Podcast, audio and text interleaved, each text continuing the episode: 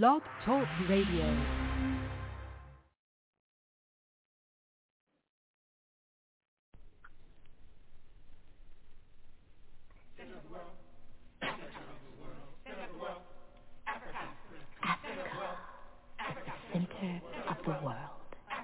Latitude zero, longitude zero, planned by the Creator.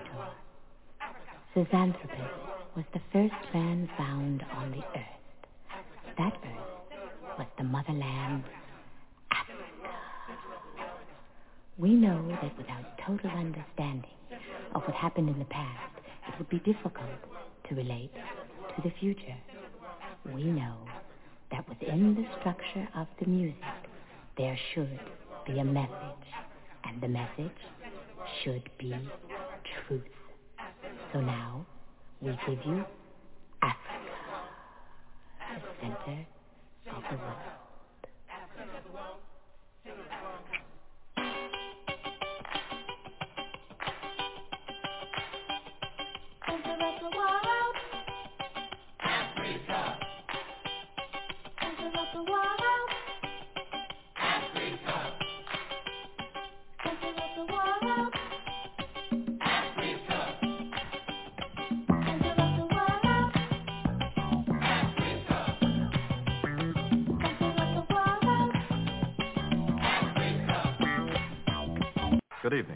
This is Charles Collingwood at the White House in Washington, D.C.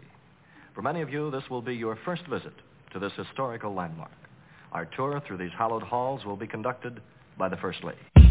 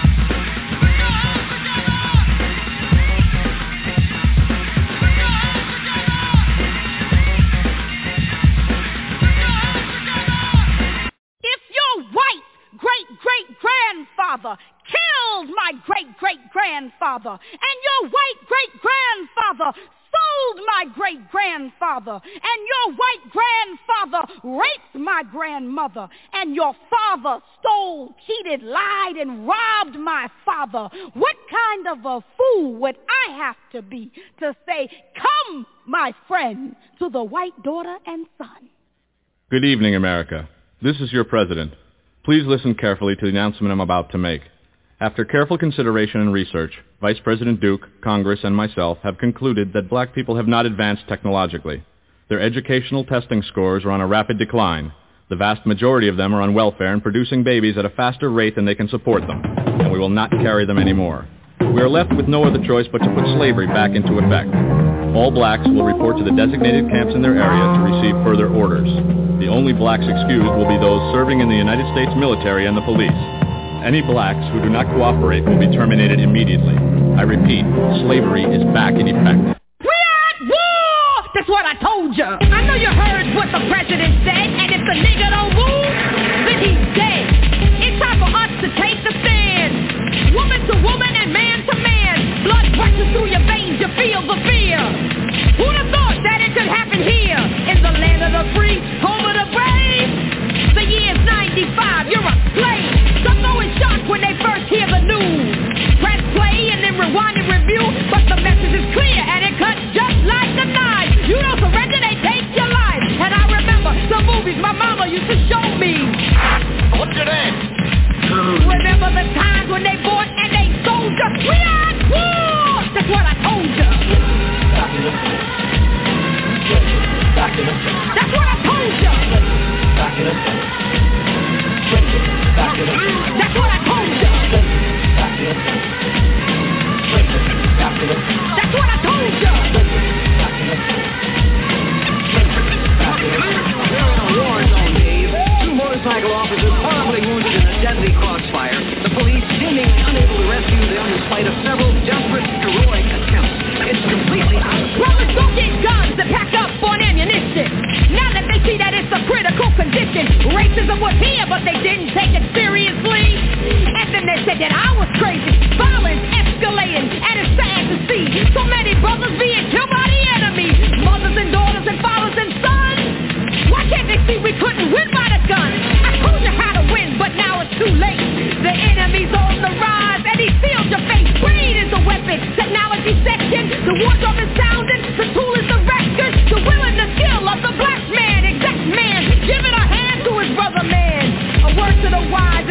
once again. Know your enemy from your friend.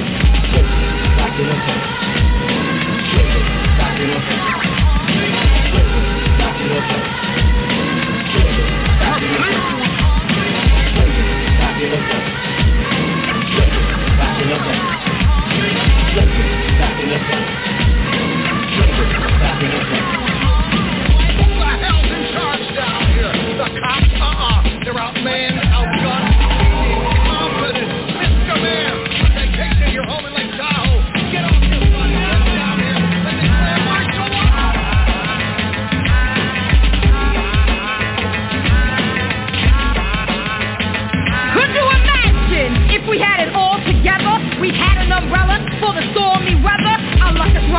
no more four leaf clover. The Superman Daddy Pimp syndrome is over.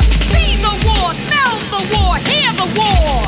You better fear the war. We're talking total annihilation. Wicked is true. The black man will be harder to find than dinosaur food.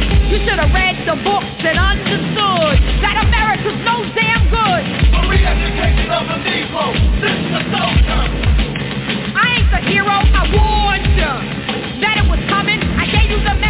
message when the fucking drummer was drumming. The end is here for big and small. Mother Africa's final call because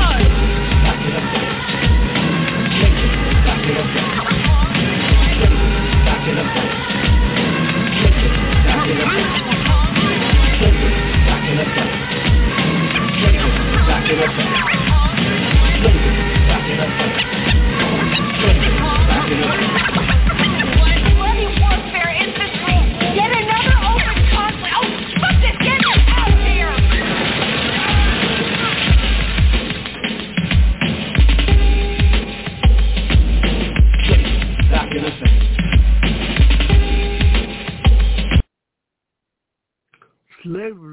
Back in effect. We welcome you to Africa on the Move, the 26th day of March 2023. Our theme tonight is the Middle East and War. Yes, you can join us as we discuss this timely subject, the Middle East and the War, and we invite you to join us by dialing in at 323-679-0841. Remember, Africa on the Move is a program dedicated dedicated to speaking to the powerful and the powerless. We will be in the seat and we will take the heat. As we define it, we will stand behind it. And you know how we roll on this program. We'll start off first introducing our political panelists and analysts for today's program, followed by a discussion on what's going on in your world and the community. And then we'll discuss various issues and topics and articles as relate to our theme, which is the Middle East and war. So that's our lineup for tonight. Let's get started with our party by bringing our first political panelist and analyst for today's program, Brother Haki, who is the organizer for the African Awareness Association. We now would like to welcome Brother Haki to Africa on the Move. Welcome, Brother Haki. Uh, Brother Africa, thanks for having me. My name is Haki Kamathi Mishoki, a colonel with African Awareness. And Brother Africa, let me tell you right off the bat, you know, there's a certain um, unpleasant reality we have to confront, you know, in the society. I think one of the things we have to begin to confront is this whole question in terms of democracy is, in fact, is America a democracy? Uh, the bottom line is that historically, if you look at the frame of the Constitution, it's very, very clear that uh, America is not a democracy.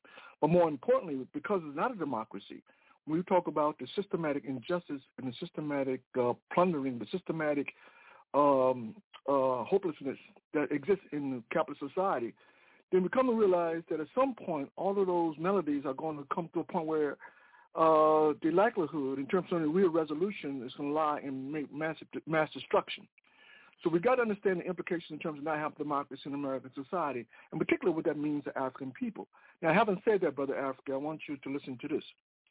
Hatred of democracy has long been evident among U.S. elites. Such, such hatred is often concealed by conflating capitalism to democracy. The genius of the strategy is that democracy is presented in a nefarious light that obscures its real intent. Often democracy is presented as a principle when in reality the ruling class sees it as a concept. And the difference between a, a principle of democracy implies egalitarianism or the greatest good for the greatest number, which is precisely antithetical to capitalism. Capitalism rejects any premise that advocates political social responsibility to humanity.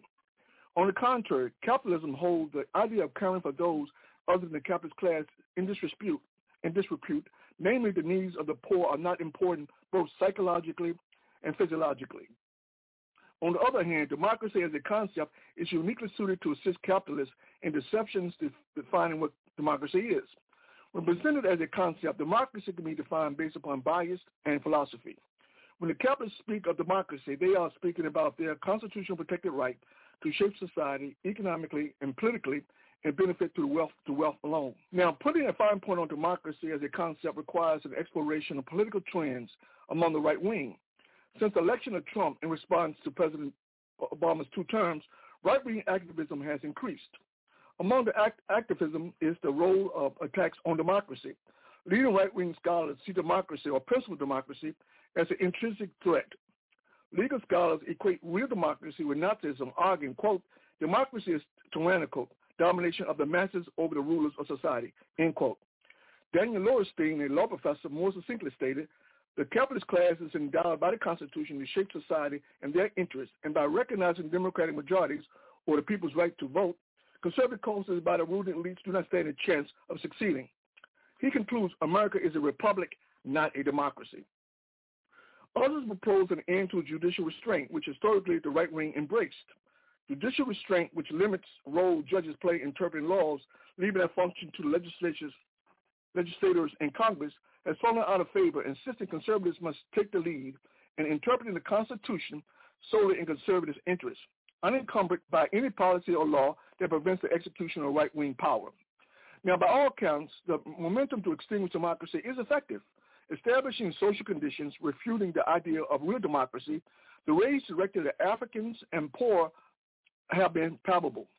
In Minnesota, a bill to provide breakfast and lunch for poor students was opposed by 26 Republican state congresspeople. The annual affair highlighted attacks on SNAP program to feed the 30 to 40 million impoverished children in the U.S. With one representative, representative implying the poor in the U.S. are lazy. He stated, quote, 11 million jobs exist in the U.S., and if they, they mean the poor, go to work, they could escape poverty, end quote. A patently absurd supposition. The 11 million, the 11 million people is not a reflection of available jobs, but the number of jobs the U.S. economy can sustain without sizable increase in inflation. Besides, even middle-class people are living paycheck to paycheck as, as inflation decimates the economy and job prospects. Now, of democracy does not only manifest in terms of human values, but expresses this indifference to human life in the business world. Ironically, democracy or democratic, democratic ideas are good for business because it inspires trust or, or mutual benefits among all parties concerned. That paradigm no longer exists. Capitalists and major financial institutions assume more power. The pretense of democratic ethics swept away. Reassured by a marketplace that assures access to credit courtesy the Federal Reserve and the Treasury Department, major firms' attitude toward the rank and file, the masses of people, hardens. Ken Griffin, CEO of Citadel, which is a hedge fund, assets $2 billion, epitomized the salty disposition toward those who no longer serve the interests of capitalism.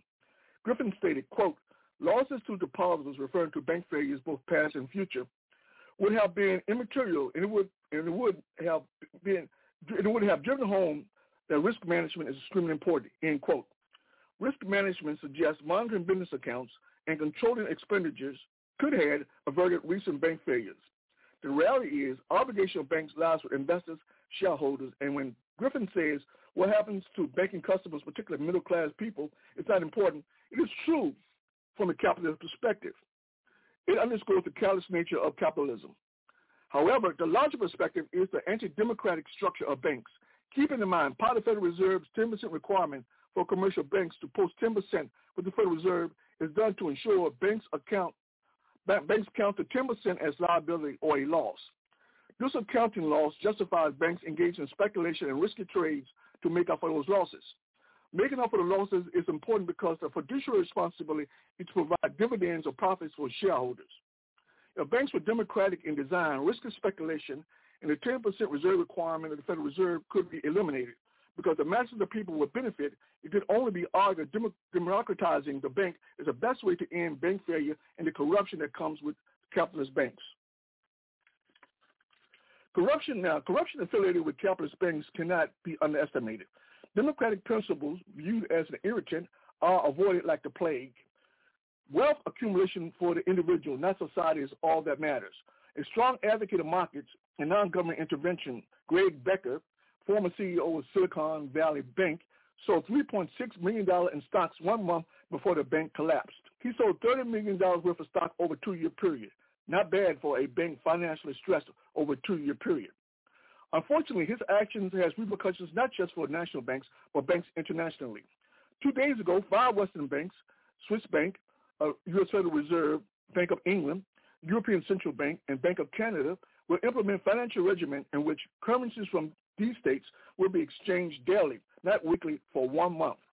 The idea is to prevent democratization of financial, of financial institutions from threats of a multipolar world as evident by the rise of Russia, China, Cuba, Africa, India, Brazil, and Venezuela.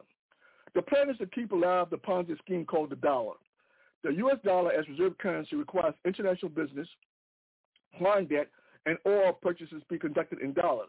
This arrangement has the effect of subsidizing U.S. debt in which the proceeds are used to prevent principal democracy from flourishing throughout the world. Negation of international democracy is achieved through various means, from bribery of foreign officials to international aid, from NGOs to international banks collusions, from regime change to war. The control of currency is key to Western imperialism hegemony. Indeed, the weaponization of dollars used to undermine Africa's development or cripple nation states' economies are an integral part of U.S. foreign policy. Increasing the amount of dollars in circulation will spur some more investments in the West, but rising interest rates consumed in the Euro, European zone will, will likely reduce investments considerably. The biggest problem is the global recession massively engineered by the creation of COVID-19 pandemic. While this pandemic was created to conceal the extent of capitalism's rot, it has allowed Western financial institutions to impose more debt on 190 countries, debilitating debt that prolongs their fight for real democracy. Now, imp- implementation of debt is precisely the solution posed by the World Economic Forum.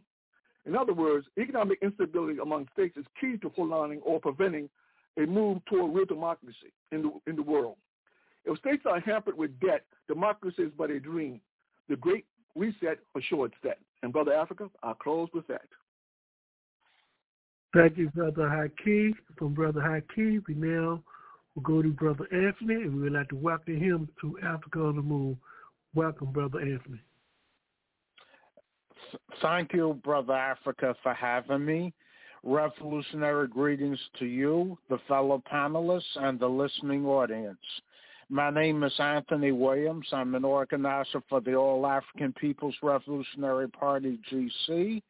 Objective is Pan-Africanism, the total liberation and unification of Africa under scientific socialism. Thank you, Brother Anthony. And From Brother Anthony, we now go to Brother Moses, and we would like to welcome him to Africa on the Move. Welcome, Brother Moses. Thank you, thank you, Brother Africa, and greetings to everyone within the sound of my voice, especially the illustrious panelists. My name is Robert Andrew Moses. I've been in the struggle for scientific socialism from the moment I was introduced to Marxism during a government class back in my high school years in 1968. I call Marxism the race to cure racism. I bear witness that there's one God, Jesus, who is the author and finisher of my faith, and that mouth a tongue is his messenger for government. Fathers, help your children. We don't reverse correct verdicts. I'm pro-choice and I vote. I bear witness that women hold up half the sky. Therefore, I'm for the Equal Rights Amendment, ERA, yes.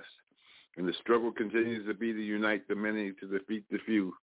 The many, that's the 99% who are being exploited by the 1% whose interest does not coordinate with the interests of the masses of the people. We need free education. We need free health care. And we need to stop apologizing for the bourgeoisie. We have to become defenders of the working class and not defenders of the bourgeoisie. Thank you. Thank you, Brother Moses, and welcome to Africa on the Move. And from this point, we now go to our sister, Sister Eleanor, and we would like to welcome her as well to Africa on the Move. Welcome, Sister Eleanor. Thank you, and good evening, Brother Africa, and to our listening, my fellow panelists, and to our listening audiences here, our listening audience here and abroad. Uh, it's been a tremendous week as we watch around the world as demonstrations are being held. Uh, it is the end. We celebrated last week, and it's not a celebration, but it's a recognition of the 20th year since the Iraqi invasion. And uh, since then, it's been a nonstop uh, battle from from Iraq to Afghanistan. We're keeping it on the move, and uh, Israel is as well. This year, we've seen since the new year a phenomenal number of Palestinians killed. We've seen last week the Israeli illegal settlers destroy homes and and and uh, orchards, olive orchards, cars, and um, also killing one individual. And uh, the world stands by, and we continue to fall to the propaganda that the EU, the United States, and the NATO nations have set up uh, that has made a mockery of fairness and justice in the world. Um, this program attempts to reveal the truth and, and allow people to know what's going on. And I just thank you for allowing me to be a part of this venue. And uh, I stand in solidarity with all environmentalists. As an environmentalist myself, we must stop each one of us, including the big nations, of increasing our carbon footprint. I stand for women's rights as well as uh, I stand in solidarity with the Palestinian nation, with the nation of Venezuela, with the people of Cuba, and all people standing for liberation and democracy. Thank you.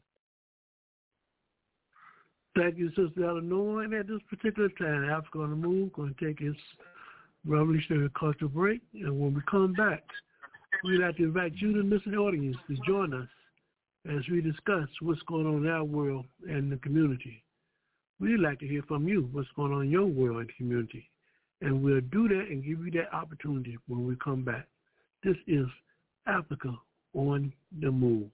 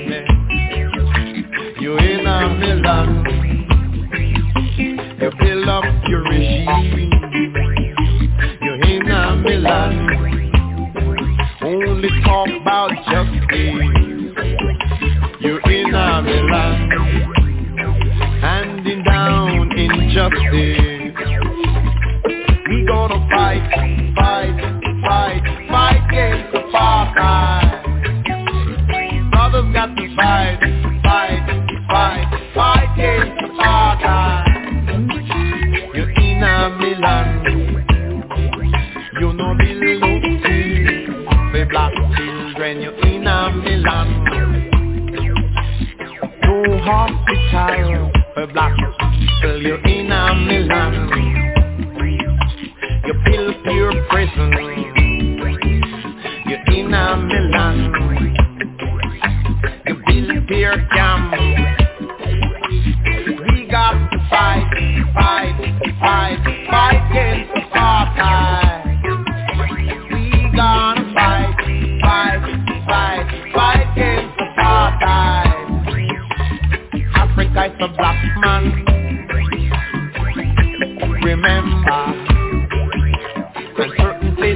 Africa,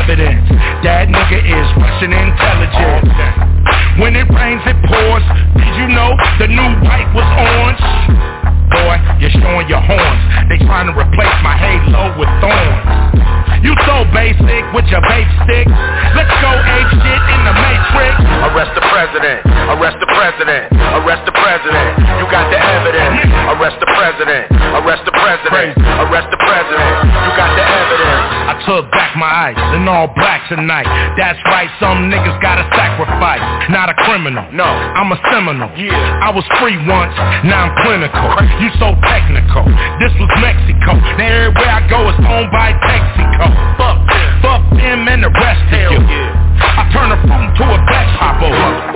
I'ma roll with the aliens. Man, fuck these homo sapiens. They don't really wanna make friends.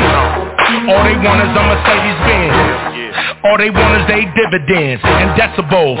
Fuck these citizens. They'll treat us like hooligans.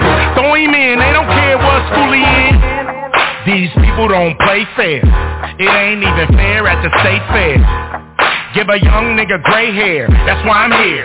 Make your ass lay there. You better stay there. Close your fucking eyes like it's daycare. Make myself clearer than Shakespeare. I'm here to take money, even fake hair. So desperate is what I'm left with. For the record, affected. Who you elected is so septic, so full of shit. I can't accept it. Arrest the president. Arrest the president. Arrest the president. You got the evidence. Arrest the president. Arrest the president. Arrest the president.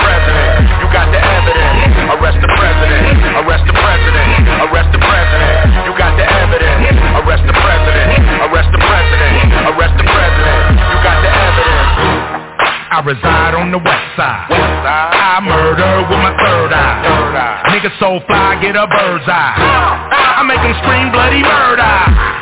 Let's meet at the White House. Run in and turn the lights out. Man, they treat it like a trap house. These motherfuckers never take the trash out.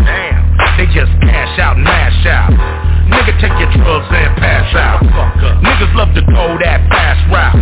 I see you when your black ass get out. Homie, you play too much. Why these devils, they doing way too much. Most of them won't say too much. Why they steady planning, God knows what. That's why I roll with the real ones. Real ones, trying to reach millions. Real ones, trying to make billions. Real ones, dressed like civilians. Arrest the president. Arrest the president. Arrest the president. You got the evidence. Arrest the president. Arrest the president. Arrest the president. You got the evidence. We would like to welcome you back to Africa on the Move on the 26th day of March, 2023.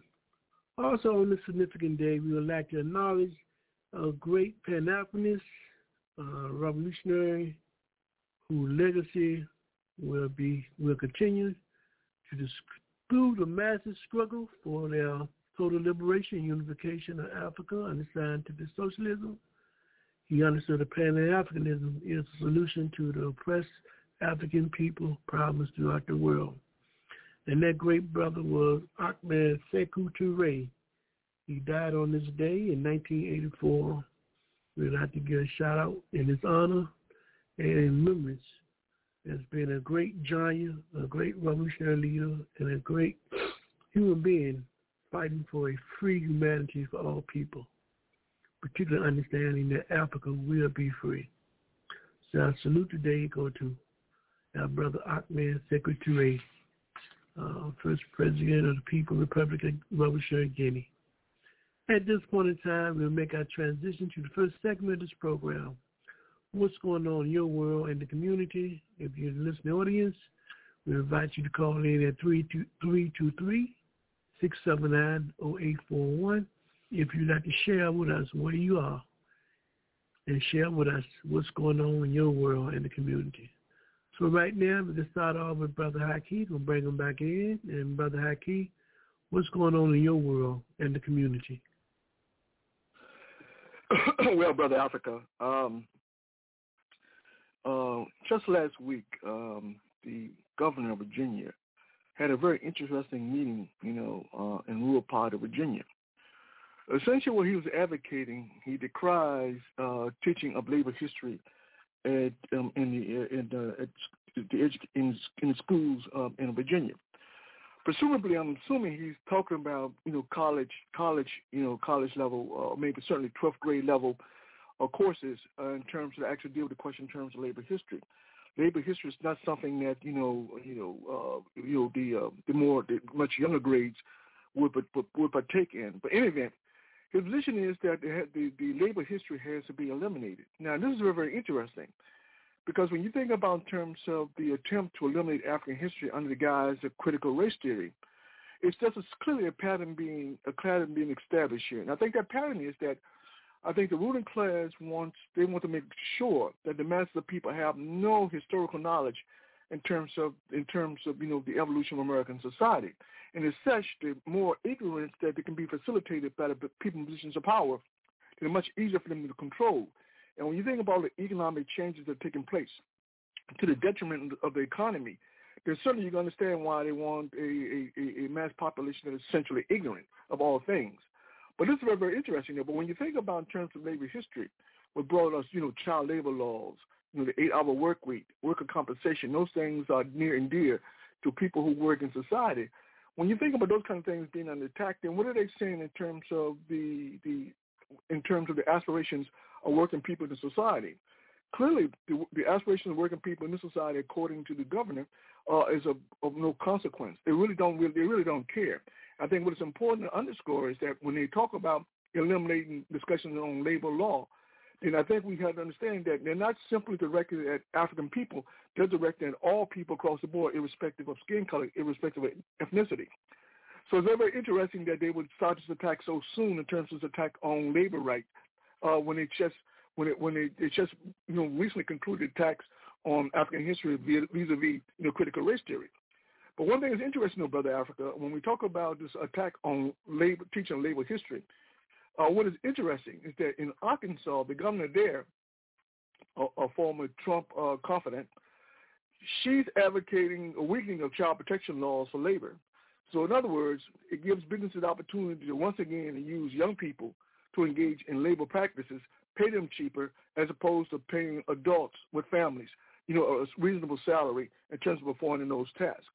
Also, clearly, when we talk about capitalism, in terms of fixation, in terms of in, in, in terms of maximizing profits, maximizing control by a small percentage of the population, clearly, you know, the, the strategies employed by the ruling class is, is geared toward those ends. And so we, we have to understand is that because the, because the bottom line is because they don't care about the masses of people, it's incumbent upon the masses of people to care about us. And if we don't care about us, if we don't work together, then the bottom line is that this kind of weakening of the educational uh, uh, intensity that exists in society as it fades, uh, inevitably what they successful in doing is creating a situation where they actually create they actually uh, people on their side to carry out the fight against other people, you know, who are advocating, you know, for things like, you know, um, African history, uh, labor law history, and so forth and so on. So we got to be concerned in terms of the strategic uh, or the strategies employed by those positions of power, and understand that as as you know, as as as a, as a mass population, then it's incumbent upon us to work together and understand and see what the game is, understand what it is, then move to to undermine that strategy. Because if we don't undermine the strategy of, of people in positions of power, then clearly, you know, we, we, we create a problem for ourselves in the long run. And I'll close with that, Brother Africa. Thank you, Brother Haki. Next we'll go to Brother Anthony. Brother Anthony, what's going on in your world and the community? Yes, uh, certainly. Uh, well, let's see. They've uh, they've already uh, some capitalists, certain forces among the capitalists have resorted to uh, a- exploiting uh, child labor once again uh, in the U.S. uh, and uh, and that's probably why why there's an effort to suppress the teaching of labor history, uh, so that uh, so that people will will, will, will, will, forget about uh, the hard uh, the hard won right, rights we uh, we and our ancestors fought so hard for, like the abolition of child labor, eight hour work week, you know, uh, equal pay for equal work, you know, those sorts of things, and those are under attack uh, by the uh, by the uh, ruling bourgeoisie and uh, they want to. The, the, uh, and I think uh, what what they're trying to do is uh, is um, have a tighter control over over what goes on in the classroom ideologically.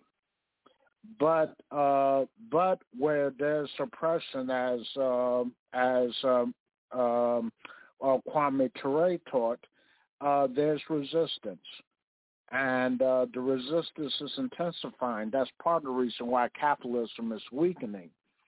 Oh, uh, speaking of weakening, uh, there is an internal fight uh, going on uh, going on among the Zionists in uh, in in occupied Palestine over o- o- o- over control. Apparently, uh, Netanyahu is uh, sparking a lot of controversy because of um, uh, his uh, power grab attempts. And uh, so that's causing a, a fight among the, the Zionist forces. But that has not the, stopped them from uh, uh, from the uh, from uh, oppressing the Palestinian masses that live there and that are sca- that are dispersed throughout the world because of the Zionist occupation.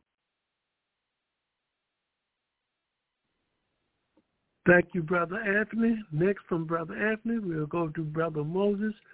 Brother Moses, what's going on in your world and the community? Brother Moses. Thank you, thank you, Brother Africa. Um, I'm been handicapped um, now um, in terms of my news sources um, because of media changes that have been made in my household. Um, I can't get MSNBC. I can't get Democracy Now, and and um, I'm I'm gonna have to make some changes. But uh, um, the Zionism is incompatible with internationalism. Zionism is on an antagonistic contradiction with internationalism. It's irreconcilable. It can't they can't coexist. And um, and so, you know, that's the dilemma that Netanyahu and the the so-called Jewish state um, is faced with. And so, meanwhile, uh, um, I I can't. Let's see what has happened this week. Um, I can't think of anything extraordinary. There's nothing stands out extraordinary. I'm certainly, you know, the 20th anniversary and all that. Uh, but I'll just leave it right there. Thank you. Thank you, Brother Moses. And from Brother Moses, we're going to Sister Eleanor. Sister Eleanor, what's going on in your world and the community, Sister Eleanor? Thank you. Well, well as uh, Brother Anthony mentioned, Netanyahu fired his defense minister, who called for the uh, overhaul of the judicial, or the the halt, rather, the halt of the uh, overhaul of the judicial system in Israel, where they wanted to take all the power away from the courts. Also, this week, uh, uh, the U.S. President Biden finally approved uh, disaster relief for Jackson, Mississippi. As you know, there's been for some time, for years, there's been uh, a major problem with the water in Jackson, Mississippi, as it is in Flint and numerous other cities in the United States. So I'm hoping that um, with the recognition of the disaster and giving some relief to the uh, African people, predominantly African city of Jackson, uh, Mississippi, the capital of Miss- Mississippi, that will see action being taken in Flint, Michigan, and other places, uh, so that people can have clean water. And of course, as uh, the other analyst said, it's the issue of the the Feds raising the interest rate. It's also the 20th anniversary of the shock and awe campaign in Iraq, and uh, it left millions of Iraqis dead, and I'm sure it continues to affect the Ra- Iraqi population with uh, as as any nation would be affected when uh, sanctions are placed against it. Sanctions are a form of passive aggression that leads to death of citizens who are unable to obtain basic things, whether it be food, medicine, uh, the likes. But that's about it. And it's been a a, a busy week, and uh, I understand that uh, on June 23rd, 24th, and 25th in Washington, there'll be some kind of activity in support of Cuba and releasing and and and uh, stopping the embargo. And that that activity will be and have groups from all over the country, and and groups what labor, um, people against authoritarian governments, against imperialism, against capitalism, people who are standing up for the environment, I think will join that activity. And we're looking, they're looking to get people involved and engaged. As I find out more information, I'll be happy to share it with you and the listening audience. Thank you. Thank you, Sister Eleanor. You're listening to Africa on the Move. Brother Africa, we're in the seat. We're going to take the heat. As we define it, we're going to stand behind it. We're going to take a revolutionary culture break, and when we come back, we will continue to discuss some of the things that are going on in our world community, and you can join us by dialing 323-679-0841. This is Africa on the Move.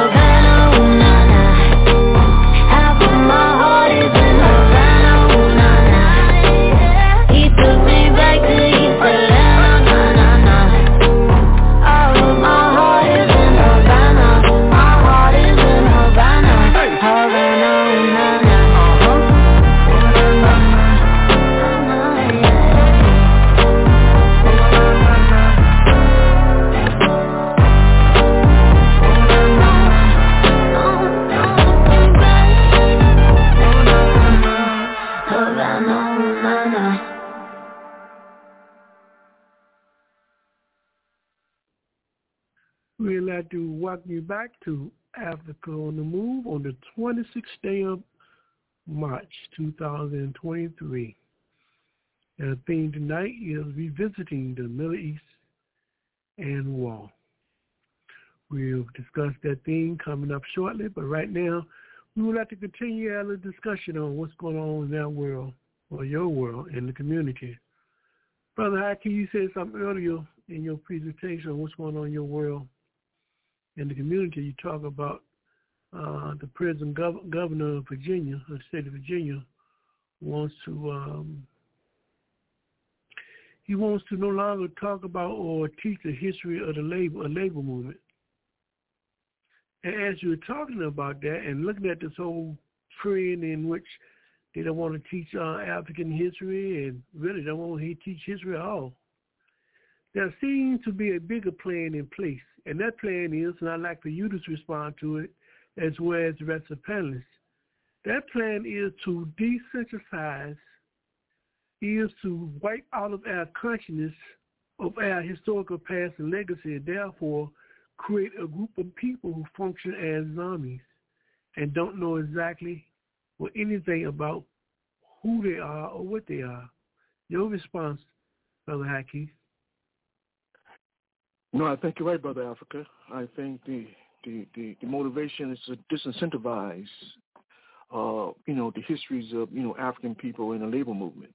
I think precisely so. I think one of the things when you start talking about denying people education, then essentially what you're doing is creating a situation where people become pliable. And if they're pliable, they're more gullible to manipulation. Or certainly when you present, uh, say, uh, propaganda, uh, people uh, are not in a, a, a, a, at least from a from an intellectual point, standpoint, able to decipher exactly, you know, how they're being deceived, uh, because you have no information to to sort of um, uh, as a frame of reference to make sense in terms of what you're being told. If you don't have a history, if you have no understanding, then whatever they tell you becomes the law. That becomes legit. And so that's precisely what they want. But it's inevitable because when you think about the decline of capitalism, Brother Africa, they have no other choice but to do that. What else are they going to do? Because the bottom line, to the extent that people rise up and begin to understand the necessity in terms of African history, to understand the labor movement, to the extent that people rise up and begin to understand the necessity of those things, they begin to see the system and see capitalism for what it is. They cannot afford to do that. Capitalism is in decline already. And so what they're trying to do to the best of their ability is trying to revive capitalism by any and all means. Of course, you and I understand historically speaking, no matter what they do, no matter how much destruction they impose, no matter how many people they kill, no matter how many people they incarcerate, the bottom line, the capitalism is going to fall anyway. So it really doesn't matter. And it's going to fall in part because it's, it's structured that way. Um, when you start thinking about a system that uh, systematically advantages 1% of the population at the expense of 99% of the population, then certainly in the, con- in the context of capitalism, when you start talking about the flow of currency through the system, uh, you know, when you only got 1% of people who control who control all the capital, and they in turn take the capital and put it in, uh, in offshore accounts, then what it means is it disadvantages or it, it essentially uh, prevents the government from accumulating revenues that it needs in terms of its survival. And so, and so inevitably, you have a recession, you have a decline, you have a falling of that economy. And what's happening around the world is as people reject this whole thing, this this whole narrative around a dollar, the dollar, uh, you know, as, as, as you know, as, as dollars become useless around the world, it's going to see a decline in value of dollars, which means that no one wants the dollar, which means that the decline of, the decline of capitalism is inevitable anyway. So clearly, Brother Africa, their backs up against the wall, and as Bob, you know, as Bob Marley would say, you know, the heathens back against the wall. And so they understand that because their backs against the wall, they're going to do whatever, do in and everything they can in terms of, in terms of survival. They have no compunction with lying. They have no compunction with preventing people have access to information. They have no compunction of doing any of those things. So clearly, you know, their backs against the wall and they're doing what they deem necessary in terms of capitalism survival. And I, I think that's their motivation. Thank you, Brother Haki. Brother Anthony, are they turning people into zombies, turning people who will be functioning in a capacity or not having no recollection of their past. They have erased their memory and therefore they can mold them to become anything they want to be. Your response, Brother Anthony. I think you're correct, Brother Africa. And uh, this is uh, this is a similar um, uh, tactic that they resorted to in terms of preventing our ancestors from uh, the masses of ancestors, that is, from from being able to read or write, so that we would have. Uh, so they they they they hope by doing that that we would have no recollection of our history and culture. And uh, that's why uh, that's why it was uh, forbidden for enslaved Africans to n- learn how to read and write, because uh, uh, read and write because the, you you know we we, we, we, we, we would lose, and also we couldn't use our our own languages on the plantation. We had to learn the Europeans' language. And uh, as a result of this, uh, some of us ha- uh, uh, lost uh, lost contact with our, our cultural identity. And I think that's why the teaching of um, of African history in the school system is being suppressed now. There's a move against it, uh, so that uh, so that they uh, so that you know that that, that that educational system only produces p- people that are that, that that are strictly tools of capitalism. That's what they're trying to turn the workers into. And I think that's why there's uh, there's this uh, movement against the teaching of African history and also of uh, labor studies at the collegiate level. I say collegiate because uh, it's really not until you get into into college in the U.S. that you that that that that that, that people start developing critical thinking skills, for the most part. And um, you know, so I think uh, so I think this is part of uh, capitalism's method to try to survive uh, even though uh, it, it, even though it, it only delays the inevitable cause of much human suffering. Thank you, Brother Anthony. Brother Moses, have we already became or have we become robots? Look like, you know, when you go out in the public today, seem like people walking and functioning thinking like robots already. So is that particular um, scenario already here, Brother Moses? Okay, these are the drones, the drones from Star Wars. Uh, uh, basically, I mean, the drones. Um, basically, the people who just carry out the ideology of the ruling class. Um, they have no no other purpose in their lives other than following orders. Uh, uh, you know, Harriet Tubman said she could have freed more slaves if they had knew they were slaves. You know, and we have we we live in a wage slave system, and there's a lot of liberty uh, in between work hours, and so you know we've uh, we've adapted our lives to the wage slave system, and and uh, and and that's that's what motivates a lot of people anyway. The drone the drones some of us have come alive to the truth though, and and recognize that uh, that you know the highest call, as, as, as Chairman Mao said, was to serve the people and to keep politics in command. And so, as long as we're on Earth, um, we should be we should have we should be serving the people and keeping politics in command. Uh, we're faced with uh, a revolution uh, going from a new democratic revolution into into a transition from a new democratic or new democratic or, or another word for new democratic revolution is socialism. And socialism is transitioning into communism where everyone will be met according to their needs. And um but uh it's we are right now under socialism uh and we're not even under socialism because the the the ruling class is still the one percent, and uh, and and we can we cannot uh, we cannot uh, have the resources necessary to supply everyone's needs.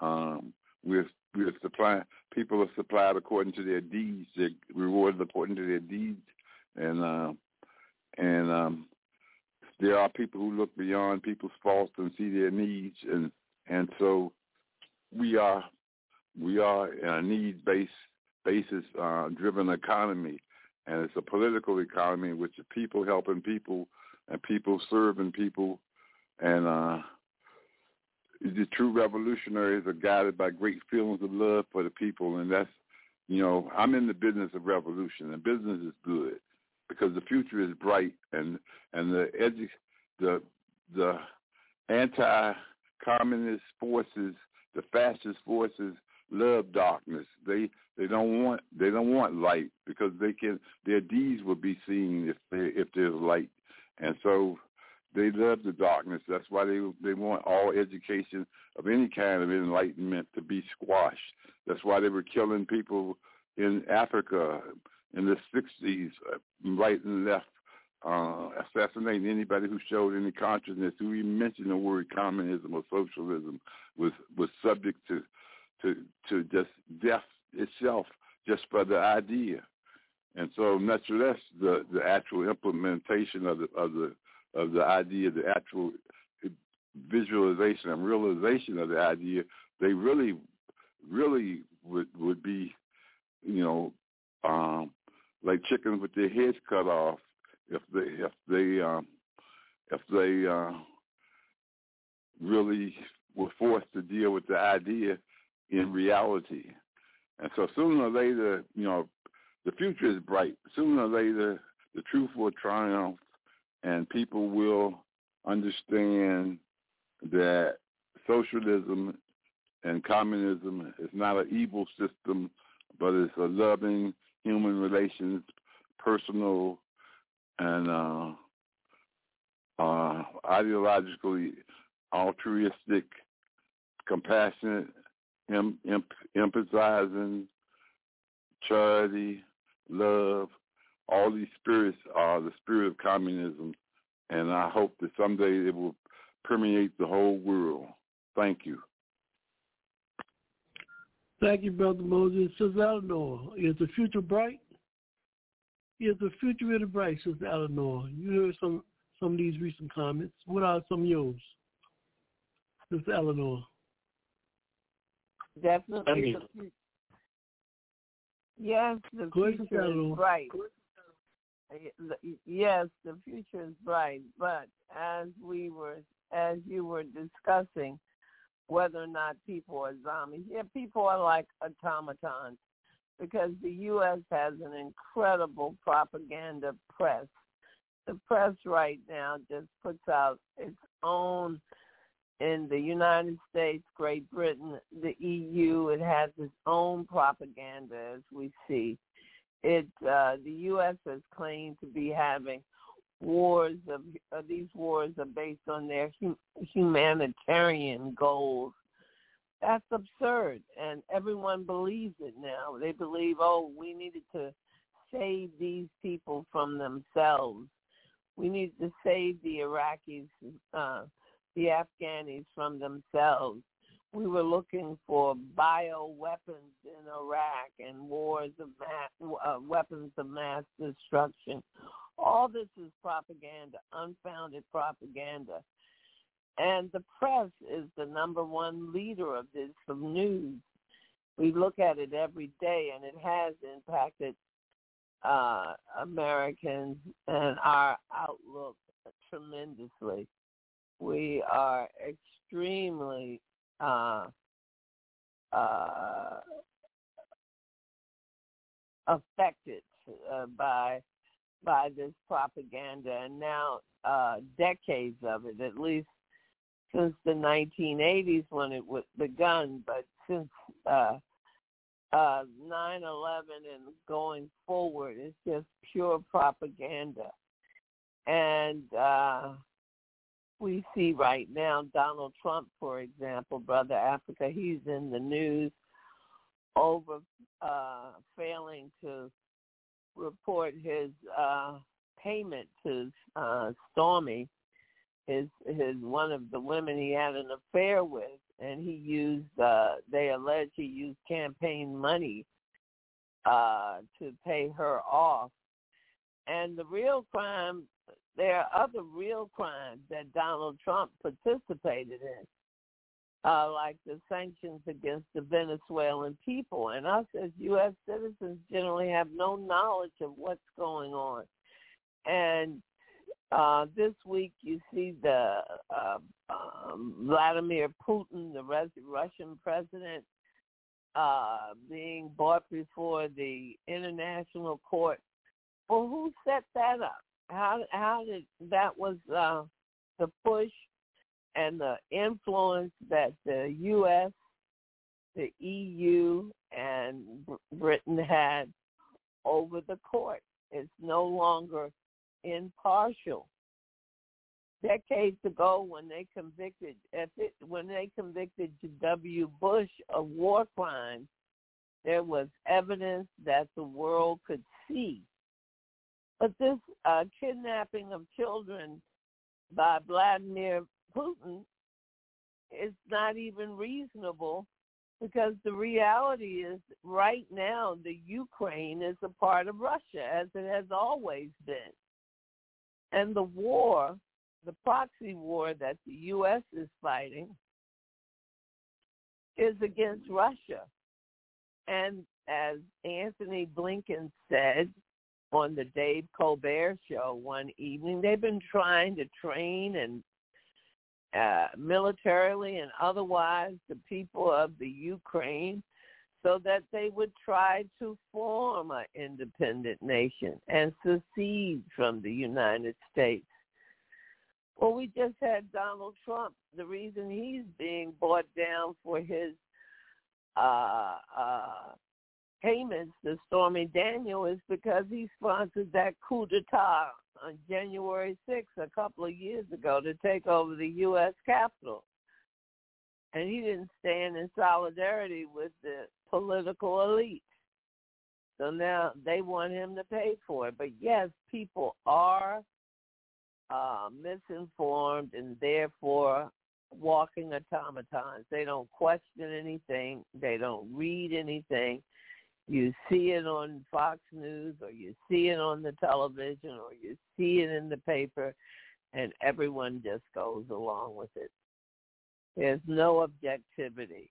That's been taken out of news um, since the Reaganomics era. And it is a real tragedy. People are not thinking. And as Brother Haki said, now they want to um, miseducate the masses no labor education, no women's rights education, no African American education, nothing. Create a whole new American paradigm. And we call this a nation of immigrants. Well, all of the Americas are nations of immigrants. They were all conquered by the Spaniards, the Indian, the English, the Portuguese, even the French Thank you, there's Sister Eleanor. propaganda war going on in in the United States, and it's uh, it's right now a global propaganda between the EU, Great Britain, and NATO, which needs to be, go. Thank you so much. All right. Before we make our transition, coming up shortly to our theme tonight, this is going to be a first part, two-part series. Uh, the last issue I would like to entertain with this particular panelist and analyst tonight on what's going on in your world. And the community is that what message are they sending anyone who goes to a public library seeking information, want to read books, but the first person that meet them in the library is a police officer checking you in. We say there are purposes, there are reasons for every act or acts. What is this scenario all about, Brother Haki? Well, I, I, I think it's, it's indicative of the narrative they always express. In other words, uh, you're under surveillance, we got you in check, and uh, you know, so you better you better was pretty much concede to whatever we tell you to do, you do so because clearly we have the power. So I think the message is, is very, very clear. When someone goes to a library, you know, for the sole purpose in terms of enriching their mind, but you're greeted with a with a police officer, of course, there's a real disconnect in terms of you know one who seeks to be enlightened, and then coming face to face with who, repre- who represents you know force and violence. Uh, there's a clear dis- disconnect. But I think in the context of capitalism, I think it's important that, particularly when we talk about declining capitalism, that this notion in terms of the inevitability of force, or this or this question or this perception of omnipresence when it comes to law enforcement being everywhere, I think is key in terms of you know I think in terms of the capitalist mindset, in terms of forming that message you know that you know that we are in absolute control.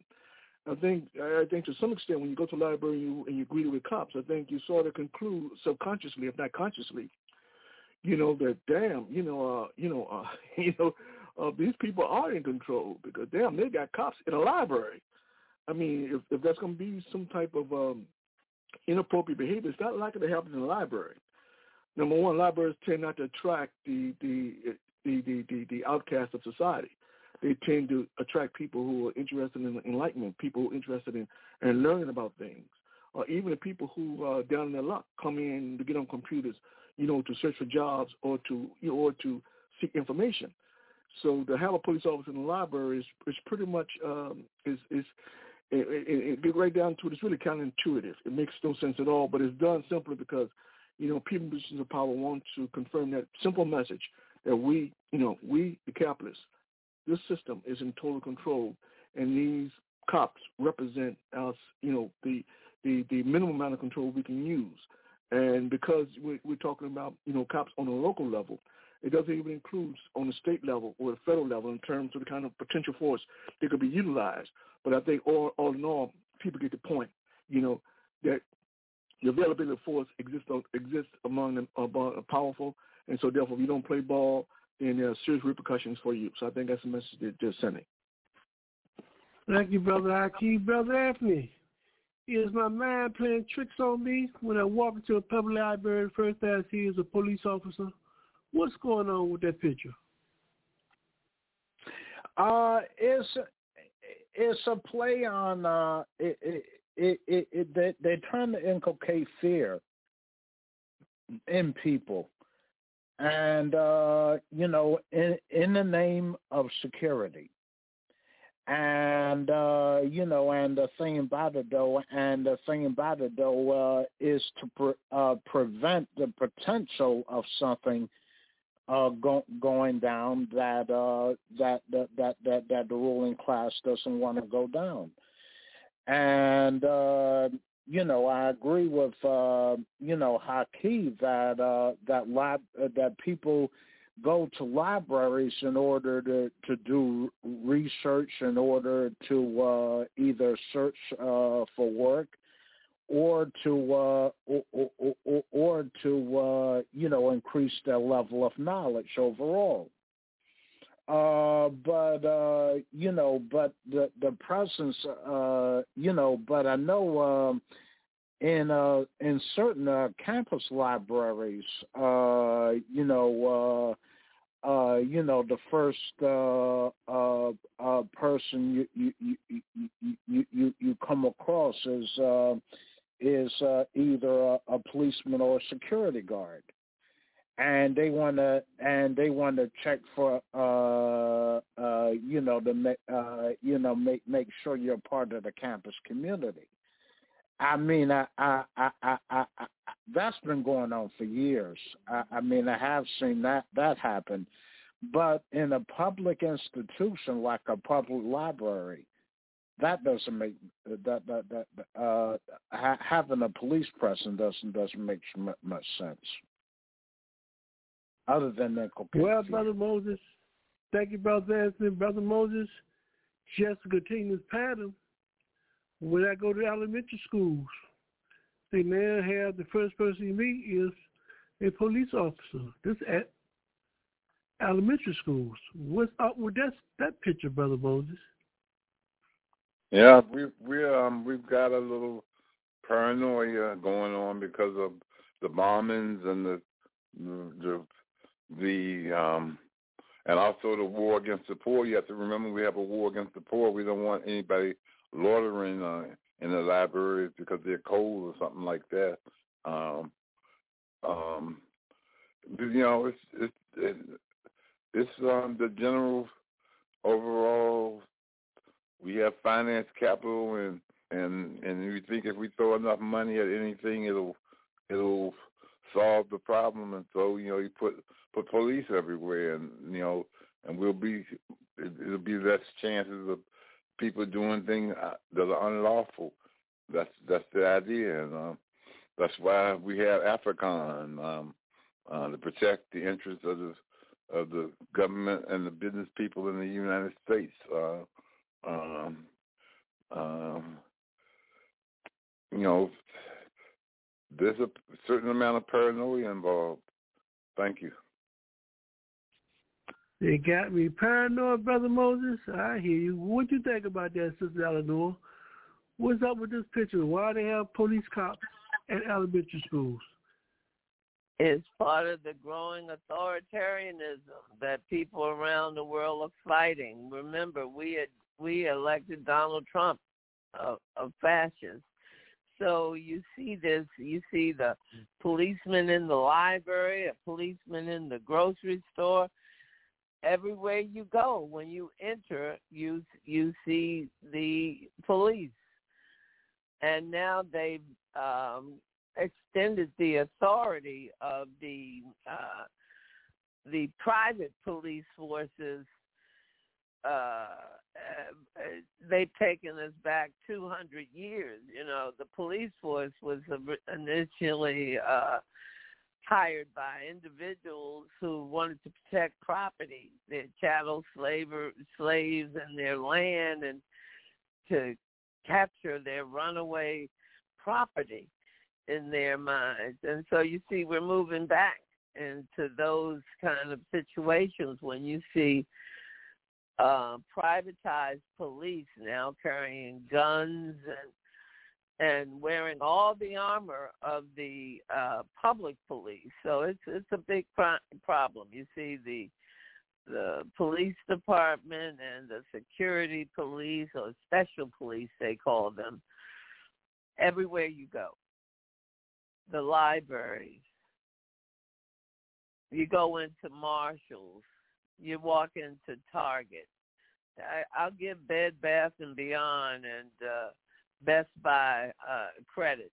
They don't have them yet, but it's increasingly become a commonplace thing to to see this type of uh, presence in the community. And some people think it's creating security, but it's not. It's fostering authoritarianism. It's softening people's consciousness, as you said, as we become automatons, as uh, uh, you begin to just accept these things and even think they're needed and even think they're good for you. And so at some point you believe that people like yourself are dangerous. And the state feels like, yes, the poor and uh, are dangerous. As Brother uh, Moses said, you know, they don't want poor people sitting in the library trying to stay warm or trying to stay cool or use the restroom. So uh, this is just a part of uh, authoritarianism and and and uh, the fear, and it promotes fear. I mean, when I I I feel like ordering all my books online. I I don't wish to go into a building, a library that is normally a safe, quiet place and see a police officer as I enter the doors and walking through a metal detector. It's it's it's not comfortable. Thank you, Sister Eleanor. Right now, Brother Haki, you have something you want to say? No, no, no, that's not me. Okay, what about was that Brother Anthony, Brother Moses? Speak speak your piece or forever hold it. No, no, I didn't have anything to add. Thanks. Oh, y'all dramatized. Y'all dramatized. Oh, I I gotta get y'all all some kinds, medicine. all y'all kinds, check. all kinds of things. I gotta get y'all some Is it- medicine. I gotta wake y'all up. All right, brothers and sisters, this is Africa on, on the move. I'm Brother Africa. We're in the sea. We're gonna take the heat. Uh, we're gonna take a quick station break, and when we come back, we're gonna discuss the upcoming. We're gonna discuss this article as it relates to our theme today, the Middle Eastern War. The title of this article is 20th anniversary of the invasion of Iraq, witness to the horrors of war. It was written by Margaret Flowers, um, Clearing the Fog. We're going to talk about that article and more. Come back and join us by dialing 323-679-0841. This is Africa on the Move. We'll be right back. Uh, it's you liberals who have lifted them up, Howard. Paul, you conservatives make a mistake. You can't afford to strangle hope in people. Without hope, people become dangerous. No, Howard. You liberals have let them invade our society. You give them jobs, political jobs. Oh, you missed the point. It's only the smart ones we move up. that makes it even worse. No, you know, we have to move them up. If we leave a smart one in the ghetto, he might develop into a leader against us. But if we raise him up into white society, we neutralize him. He feels compelled to try to act like us. He loses his identity and uh, his racial anger, if he has any. He becomes alien to his brothers. They realize he sold them out and they grow to hate him. He becomes worthless to them and safe for us. Uh, no, thank you. In fact, in his love for the creature comforts, except for his color, he's become one of us. Uh, it's you liberals who have lifted them up, Howard. Paul, you conservatives make a mistake. You can't afford to strangle hope in people. Without hope, people become dangerous. No, Howard. You liberals have let them invade our society. You give them jobs, political jobs. Oh, you missed the point. It's only the smart ones we move up. that makes it even worse. No, you know, we have to move them up. If we leave a smart one in the ghetto, he might develop into a leader against us. But if we raise him up into white society, we neutralize him. He feels compelled to try to act like us. He loses his identity and uh, his racial anger, if he has any. He becomes alien to his brothers. They realize he sold them out and they grow to hate him. He becomes worthless to them and safe for us. Uh, no, thank you. In fact, in his love for the creature comforts, except for his color, he's become one of us. a negative attitude towards Africa. In San Francisco, on African Liberation Day, Brother Walter Rodney, an African historian, noted both the importance of African Liberation Day in terms of our African identity and some of the root causes for our problem of identification. I have met brothers and sisters who say that their mother tongue, quote unquote, is French, Spanish, Dutch, Portuguese, as well as English, which we speak. And because of this, we have a problem of identification. We do not know whom we are. And that is why this gathering is of great symbolic importance, because it is an act of identification. We are saying that we identify with the African people of the African continent. We are saying that we are an African people. When we make this identification, have no illusions about the fact that this is a very revolutionary initiative. It is a rejection of every other form of identification which the white society has asked us to accept. Let me draw your attention to something which white universities and white libraries practice. And this is a university community. Numerous universities lie around this land. Go into their libraries and check the Library of Congress card. Under Europe or European, you will find all entries listed concerning the continent of Europe. You will also find entries listed about Europeans in East Africa, Europeans in North Africa, Europeans in Asia and Australia. Look under the Chinese, you will find entries listed not only for mainland China, but for Malaysia and for the Chinese in, in, the, in North America. But look on the Africa and the Africans, the only entries on the Africans relate to the continent itself. There are no entries on the Africans overseas. There is no such category. Africans who have been raped from the continent mysteriously disappear and become Negroes. A negative attitude towards Africa. In San Francisco, on African Liberation Day, Brother Walter Rodney, an African historian, noted both the importance of African Liberation Day in terms of our African identity and some of the root causes for our problem of identification.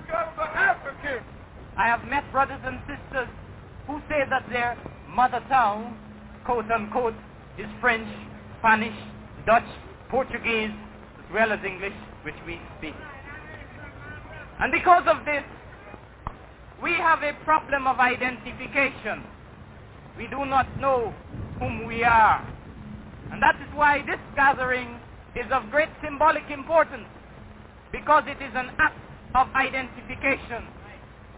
We are saying that we identify with the African people of the African continent. We are saying that we are an African people. And when we make this identification, have no illusions about the fact that this is a very revolutionary initiative. It is a rejection of every other form of identification which the white society has asked us to accept. Let me draw your attention to something which white universities and white libraries practice. And this is a university community. Numerous universities lie around this land. Go into their libraries and check the Library of Congress card. Under Europe or European, you will find all entries listed concerning the continent of Europe. You will also find entries listed about Europeans in East Africa, Europeans in North Africa, Europeans in Asia and Australia. Look under the Chinese, you will find entries listed not only for mainland China, but for Malaysia and for the Chinese in, in, the, in North America. But look on the Africa and the Africans, the only entries on the Africans relate to the continent itself. There are no entries on the Africans overseas. There is no such category. Africans who have been raped from the continent mysteriously disappear and become Negroes. Welcome back to Africa on the Move. We are no more Africans. We are everything but Africans if you listen to capitalism and their methodology of making you just disappear out of the history books and out of reality. There are some countries recently in Central and South America where um, came to my awareness that they have had populations living there for thousands of years, but they were never recognized, at least officially recognized, and did not even have a name according to the so-called official record by our so-called government. So these are the kind of things, the kind of games they play with our people, and why it's important for us to become more conscious of what is going on right now in terms of this whole question of information, this whole question of history, this whole question of redefining and have access to our own discoveries and contributions that we are made to humanity and tell our own stories and not let others to tell it and to control it. So anyway, as we say often on this program, we may not give you what you want, but we damn sure will do our best to give you what you need. This is Africa on the Move. Let's make our transition to our theme tonight, the Middle East and war. And this will be a two-part series. So that was an article that was written or titled, you should Google this up if you haven't seen it, titled 20th Anniversary of the Invasion of Iraq, Witness to the Horrors of War Margaret Flowers, Clearing the Fog. And she raised some issues of some of the horrors that um, the U.S. and this imperialist system have created in the so-called geographical area that we call the Middle East under the pretense of fighting the so-called war. Brother Haki, what were some of the things you seen from this article when you read it? Yeah, well, I, I, I think the biggest thing for me was the biggest takeaway was the ruthlessness employed, you know, by the U.S. in terms of achieving its imperialist objectives. Uh, you know, Saddam Hussein, you know, wasn't quote unquote a terrorist. His his biggest his biggest problem, according to the United States, was the fact that he was he was threatening to end the use of dollars in Iraq, and it's very ironic because when you started thinking about the history of, of U.S. interactions with Iraq, uh, it was very, very clear that the U.S. supported Iraq in its war with Iran. So therefore, you would think that just on on on on, on a basic level, you know, there's some type of camaraderie, some type of uh, respect for one another exists. But again, when you talk about capitalism, there is no honesty. There's no integrity. None of that stuff exists. You can throw all that stuff out the door. So they essentially treated Iraq as an enemy. And so when Donald Rumsfeld talked about the fact that we're going to bomb, you know, Iraq back to the Stone Age, you know, he said it with a straight face. He wasn't joking. And sure enough, they bombed Iraq back to the Stone Ages. And when you talk about the kind of uh, the devastation, the, the it is estimated between 100,000 to a million people, lost, civilians needlessly lost their lives simply because of U.S. aggression. And the mere fact that uh, the U.S., nobody in the U.S. went to jail in terms of that kind of aggression uh, speaks volumes in terms of the kind of power the U.S. wields in terms of its ability to foment criminal activity throughout the world and to get away with it. But I think in terms of the kind of the atrocities committed against Iraq, I mean, clearly, you know, uh, at this point in history, you know, it, someone should stand and say, listen, someone should, someone should go, someone should be in, in, in before the courts uh, dealing with the question in terms of violation of human rights. Because essentially what happened was a violation of human rights. Uh, but like I said, because the United States was able to get away with it, uh, the reality is that it's not likely that anybody's going to have the fortitude to stand up and say, hey, you know, what happened in Iraq was wrong. That we fundamentally, you know, killed a million people for this simply because their leader decided that he wanted to divest from dollars uh, because he understood in terms of the implicit um, uh, exploitation when it comes to using dollars.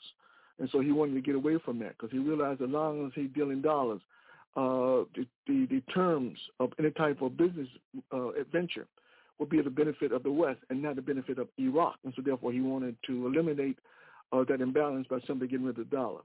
Well, because he wanted to get rid of the dollar, they essentially destroyed not just a human life, but destroyed over a million of civilians, you know, in Iraq. Uh, so clearly, I think that the ruthlessness of uh, of imperialism, you know, was sort of underscored in that article. And so one of the things that we have to understand, if if if they're fundamentally uh, ruthless when it comes to uh, killing people uh, for no reason at all, then what do you think?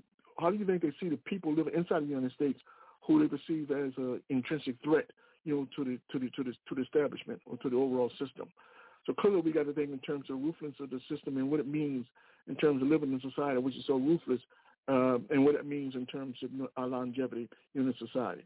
And I, I think she did a very good job in terms of pointing out you know, that kind of ruthlessness in, employed with U.S. foreign policy.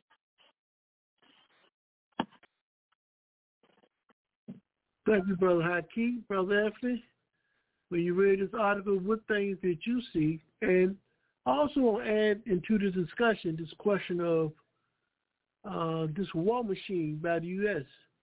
Does it have a conscience? How you deal with something that may not have a conscience? It seems to me they don't have a conscience.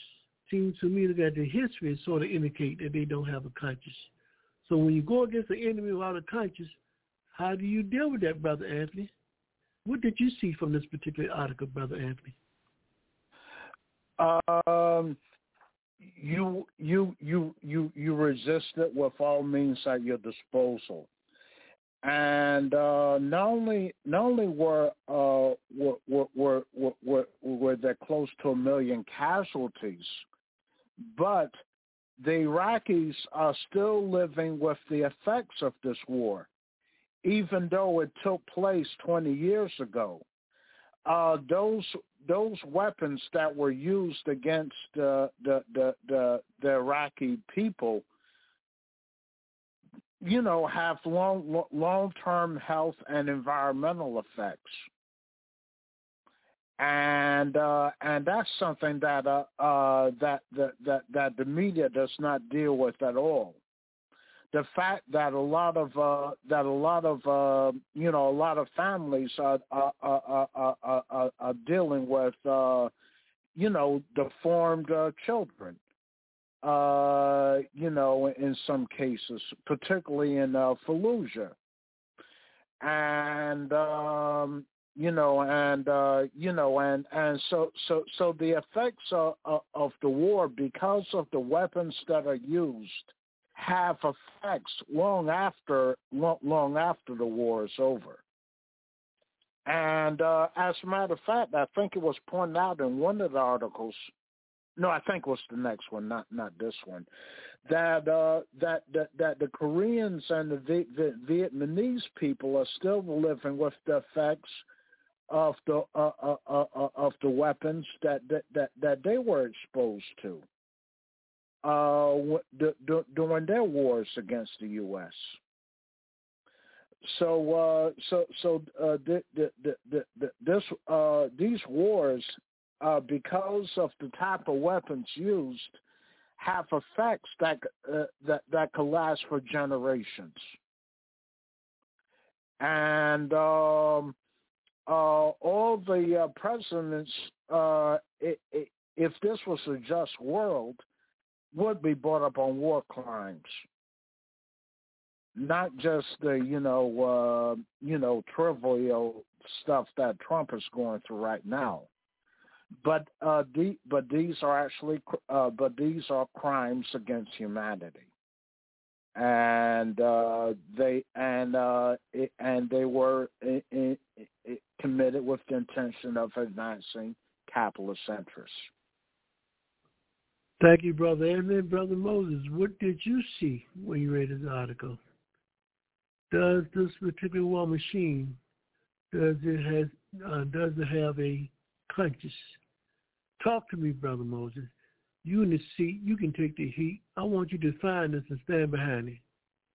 Yo, Mike. The war machine.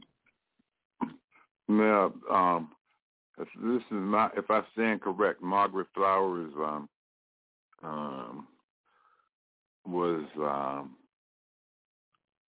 uh, in a significant elder relationship with Kevin Zeese, and Kevin Zeese has passed away. And in the spirit of revolutionary uh, analysis and, and propagation of the socialist path. Um, so she continues that struggle. Uh, I think she was the for the one um, single payer healthcare system. I think that's that's she was a doctor and uh, she was disbarred because she was struggling so hard for single payer he- healthcare system. If I get, if I'm still correct on all this, um, but anyway, she, obviously she has a, analysis of, of what happened um, and significant points to be made. Uh, I think you know it's in, um, we yeah, I, I want to get to the, back to the 1960s when Khrushchev's phony communism and his historical lesson to the world's people, because this is a continuation with Putin and uh, and the continuation of capitalism into imperialism, uh, the venture into Afghanistan, etc., as socialism in words, imperialism in deeds, until 1991 when they went all out capitalist again, and uh, they continue on that capitalist path. And so I don't want any illusions about who who the Putin is and who the who the the Russia is, uh, um, because that makes a difference in terms of what you're relying on. Uh, you can't depend on capitalism, and uh, and um, but there are contradictions among the capitalist powers. And during the, after the Sino-Soviet split, um, uh, Nixon went to China and and basically it it became ostensibly, uh, it seemed like to, to most people looking as if it was U.S. and uh, allied with China against the Soviet Union or something. Um, but um, the Chinese, the People's Republic of China has its own independent stance, its own independent interests, and it, it stands for the truth and uh, and and uh, it keeps politics in command, and and so you know we we uh, see the U.S. and the, and Russia were colluding for for um, spheres of influence, and um, in Syria, the, the the U.S. wanted regime change, and uh, Russia was supporting the Syrian uh, status quo, um, which I which I I sided with with Russia in that case as, as well. Uh, I thought you know the U.S. was out of out of touch with what was going on and was just pursuing its capitalist interests. And then into our into Iraq with the weapons of mass destruction, weapons of mass destruction, weapons of mass destruction, and let's go kill the the Iraqis. And so this shock and awe, which was not, nothing but open tyranny of finance capital, just like that Ukrainian venture was open tyranny of finance capital, was just just finance capital supporting the war machine. And and uh, anyway, we went into Iraq, and then that wasn't enough. We had to go into Afghanistan, and that wasn't enough. We had to we had to get Libya out of the way, and so you know we the U.S. is on a on a war binge, uh, and um, supporting the Ukraine because that's part of the war machine and the the racist racist white power structure um, in collusion with with uh, the anti Russia, anti Soviet Union, old Cold War mentality. People still fighting that war, um, and the U.S. is using them. And uh, and fortunately, we're not. We don't have troops over there. I thank God for that. That we don't have troops over there. Uh, it's, we're facing with the war machine and finance capital, and so we've got to cut off the finance financing that war, just like we got to stop financing the police uh, who are terrorizing our community. And so, you know, this this this struggle is very real, very personal, and very very uh, um, protracted. It's, it's complex, but as scientists, we have to see through see through the with common sense and the obvious um, contradictions and see see the underlying laws and principles that that uh, hold things together. And so, you know, the, the as a scientific socialist, we have to be dialectical and historical materialists. And it's in that vein that we we we have to look at the world. Uh, everybody came from Africa. Europeans came from Africa, and so you know we have to be we have to be politically correct in in terms of where we're going and how we're going to get there. The past can only serve the present and the future, and so you know, um, um, you know, we anyway. I'll just leave it right there. Thank you. Thank you, Brother Moses. That's an interesting anthropology, anthropology perspective you just came with about um, Europeans came from Africa. I don't know what its conclusions want to lead you to, but I think that's more more ingredients need to go into the equation to arrive at this whole question of these contradictions that Africans face today. But anyway, that's an interesting um, perspective, Brother Moses. Um, Sister Eleanor, what picture did you see from this article? Well, the interesting thing about this article is what I saw that was interesting is how um uh the woman that she interviewed, Kathy Kelly, went to jail, was sentenced to a year in jail for planting corn on nuclear weapon silos, on the nuclear silos out in Iowa. But uh the real thing is uh that the struggle struggle continues and that uh, she has uh, uh, uh, death people a tribunal um, that they're supporting. I found that very interesting in solidarity with the Afghani people, and that she was there uh, in March during the beginning of the shock and awe campaign. She was there in Iraq, and how she survived it uh, was an interesting question. And the fact that she reminded, the article reminded us all that uh, this 20th century phenomena was the U.S. and NATO invasion and occupation of Iraq uh, on March 19th, March 20th. Uh, and the fact that uh, she reminded us that thousands of people uh, were out all over the United States marching against this war and occupation. When we heard about it, we were at the White House. We had our signs. We at, in Lafayette Square. The good thing then was that the White House was accessible. Lafayette Square was accessible.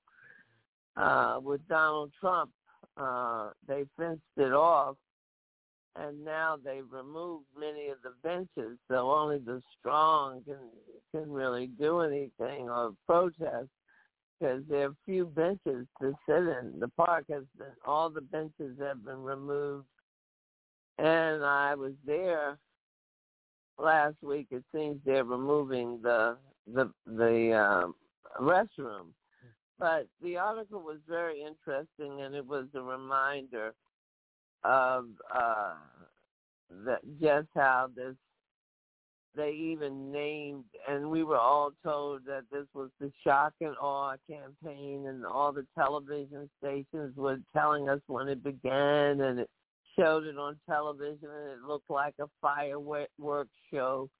But in effect we were killing thousands of people. Uh and it it's it's important to have journalists out there like Margaret Flowers and uh, uh, the uh, Clearing the Fog podcast uh, and that kind of thing to give people an opportunity to know what's happening in their world. Thank you, Sister Eleanor. Brother Haki, one of the things about the history of Iraq, and we don't want to be wasteful in our memory, is that they told a big, big, big, big, big, big, big, big lie. Talking about weapons of mass destruction. How did they get away with this lie?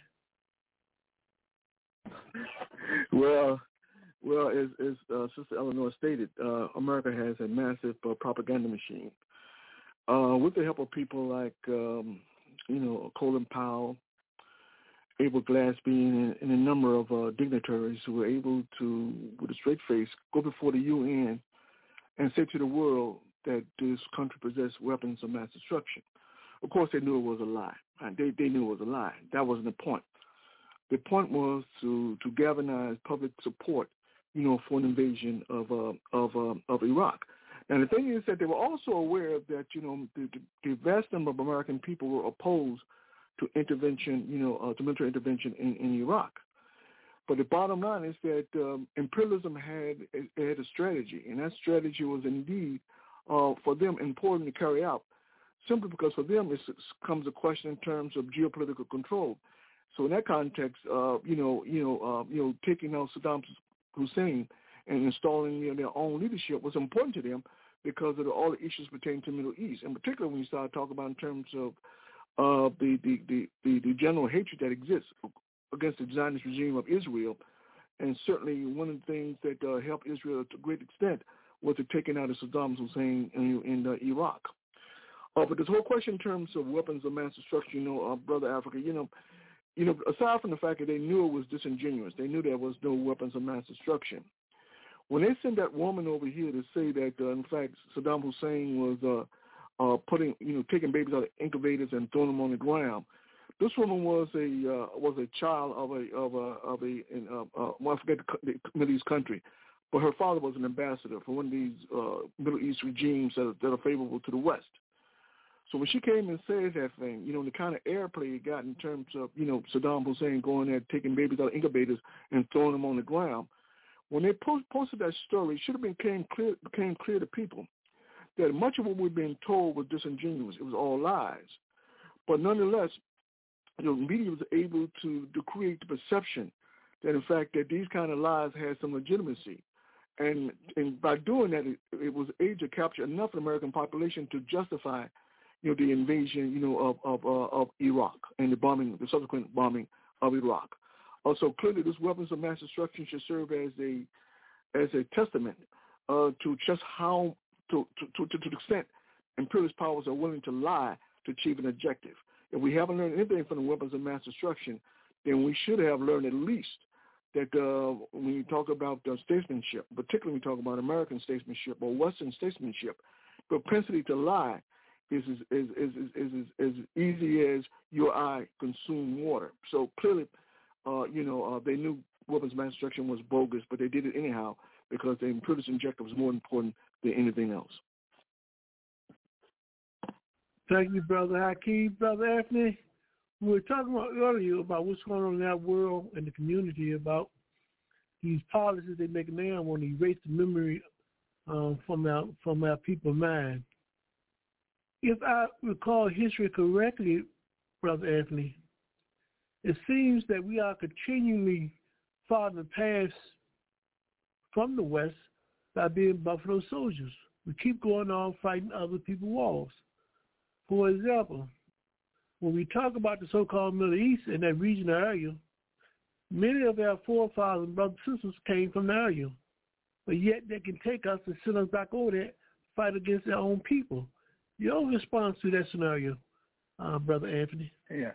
Actually, that's because of the disconnect that we suffer from. That is those Africans in the diaspora who uh, who, uh, who who who don't know uh, who, who who don't know our history and uh, and and actually and uh, and may have uh, and may have forgotten because of uh, the terrorism that we that our ancestors were subject to during chattel slavery. Uh, you know, uh, uh, some uh, some of us have forgotten wh- where we where we came from.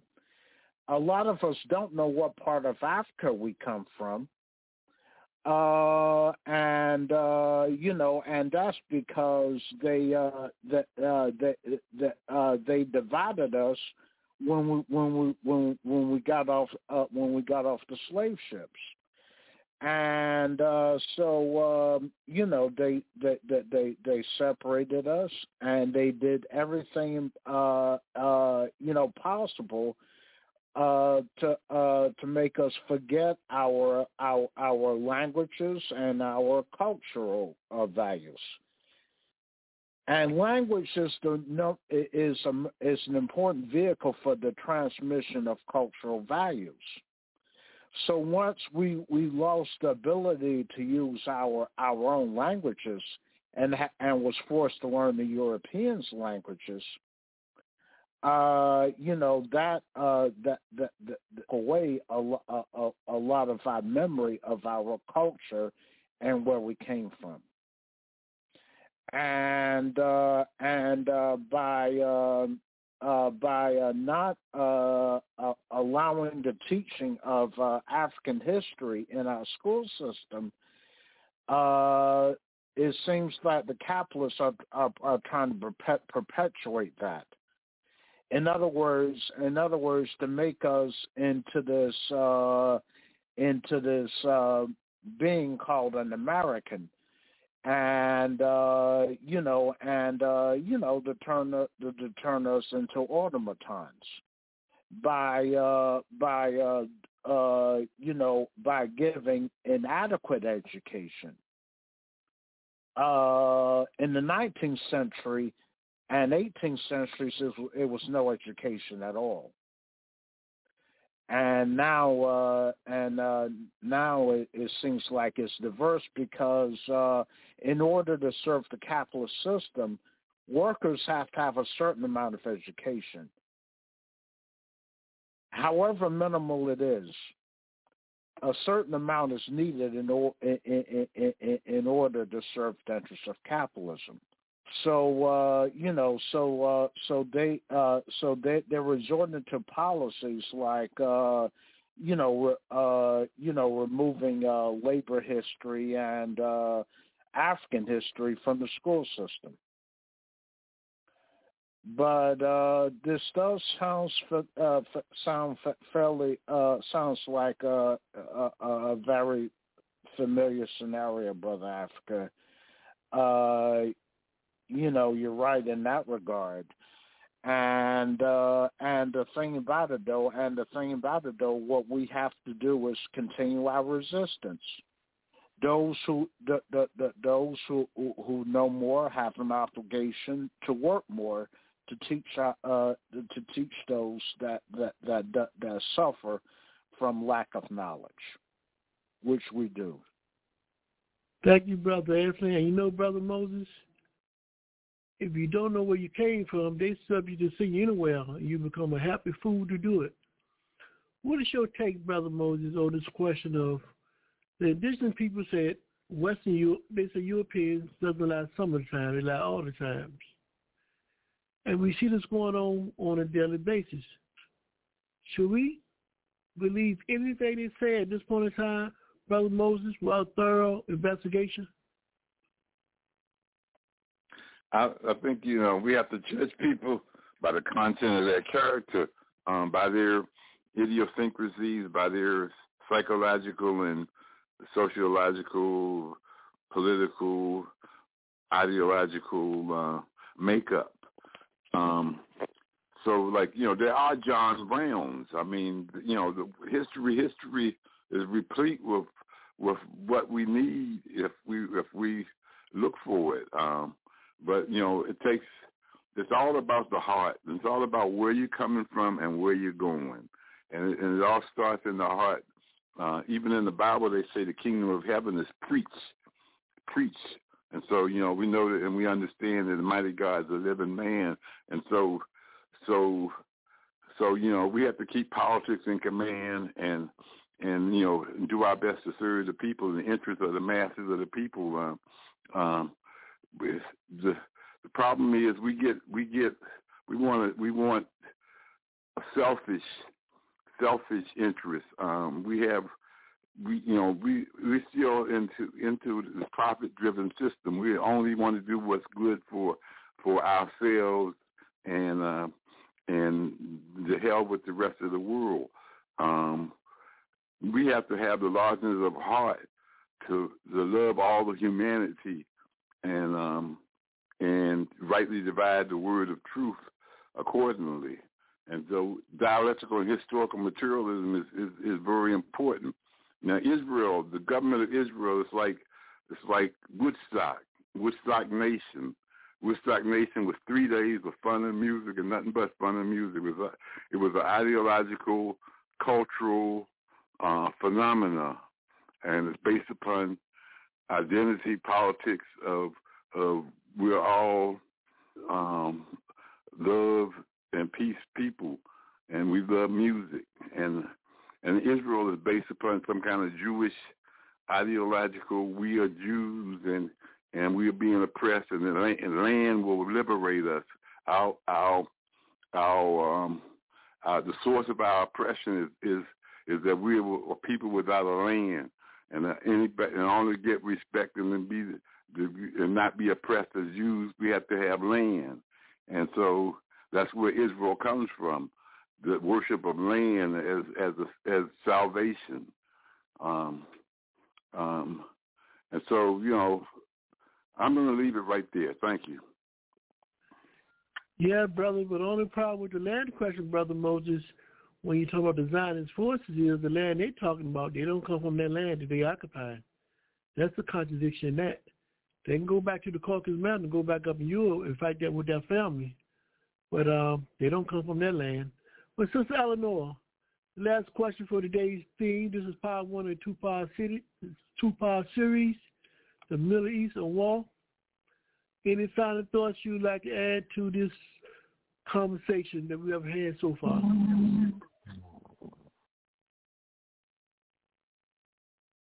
Sister Eleanor. You say, We Brother give- Africa, I'm give- sorry. We give you the final word, the final thoughts on these uh, on this issue for today. Any additional things you'd like to add about this article, which I found very interesting in terms of the soldiers. How do you get soldiers who commit, commit these atrocities and kill these babies and human beings and and, and how do you get a human being to, to function like that and don't be crazy? You, Your response is you, Eleanor. you, you tell them that it's a humanitarian action and and they believe you. They believe you. And it's part of the the as brother haki and the other analysts have talked about is the the media the propaganda the incredible influence the media has on our day to day lives um, as my final thought this evening, also, Brother Africa, I'd like to bring up the fact that there is on uh, March Saturday, March 25th, from 6 p.m. to 8:30 p.m. in Baltimore at 709 North Charles Street, Baltimore, Maryland, 2001-2002, at the Nomu Nomu uh, Nomu uh, Art Collaborative. They are having a night of solidarity with Cuba where they'll be serving a dinner and the uh, associate ambassador will be there. And if people want to know more about the event, they can uh, email Cuba is hope at Comcast dot net. Cuba is hope at Comcast dot net and this is on March 20, a night of solidarity with Cuba. And uh, the co-op's name is spelled. It's an art collective. It's an art collaborative, really. It's an art collaborative, and it's called No Moo, No Moo, and that's N O capital N O capital M U capital N O capital M U Art Collective, and they're at 709 North Howard Street, 2001. Um, the zip code is 21201 in Baltimore, Maryland. And uh, uh, there's the Women in Struggle and Friends of uh, Latin America and the People's Power Assembly are united around this event, and they're going to be serving uh, Cuban-style shrimp and grit, grit and uh, Cuban black beans and rice and other things, and they're asking for uh, donations, and the donations can be taken taken by Venmo, B E N M O, at Solidarity Center. Venmo at Solidarity Center. And that's just something I wanted to bring up. But in terms of these articles and the reality of propaganda and the influence of the media, that that that is what's driving the U.S. and we've already had 20 years of it. So we've had a generation of people grow up on this this kind of propaganda and you uh recently i i saw interviews of elderly people in florida and they're asking them who are they going to vote for. And they're saying things like oh we'll vote for uh donald trump or uh or uh DeSantis so we're moving moving further and further closer to this type of authoritarian society um and uh i i uh this woman Kelly has committed her life to uh um serving uh the interests of the people. What I found interesting about the article was that she has refused to pay federal taxes since 1980 and I was wondering how how how is that? And she's also stood up against apartheid in Israel. she lived in Gaza during the final days of the Operation Cast Lead uh, led bombings in 2009, and uh, she returned to Gaza in 2012 to meet uh, with the survivors of the Israeli Operation Pillar of Defense, uh, just to hear the and document the stories of the survivors of that horrible Operation Pillows of Defense. So uh, we we we see with Yahoo right now in Israel and the right wing and the attack on the Palestinians in the occupied areas and haven't opened it up, uh, opened the uh, occupied areas up to settlers and the aggression that the settlers, the violence and the aggression that the settlers, illegal settlers, have inflicted upon the Palestinians while the world watches. And uh, we don't call Palestinians, even Palestinians, or in the U.S. media, Palestinians aren't called by names. They're called Arabs. There's an Arab world, but they are Palestinians. Um, and uh, it, it, it's uh, really something from shock and awe to uh, being at the Fort Bennings military training school, um, Fort Bennings, Georgia, as we know, where they train uh, military experts from other countries in all sorts of uh, horrible um, behavior. Uh, um, uh, some people say torture and other things. Uh, this woman uh, has done, Kathy, has been on the move, and it would be interesting to learn more about her and how she has been able to remain unscathed um, and and hasn't suffered prosecution like people like uh, Julian Assange and others. Uh, it's amazing. All right. We're going to stop you right there, Sister Eleanor. We'd like to thank you to our listening audience. This is Africa on the Move. We're in the seat. We're going to take the heat. As we define it, we're going to stand behind it. We'll be closing out this first segment over two-part segment. The Middle Eastern War. Come back next week. We will continue the discussion. We'll take a quick break, and when we come back, we'll have our panel, our political panelists, analysts to give us their final thoughts for today's program and a couple announcements. This is Brother Africa, and you're listening to Africa on the Move.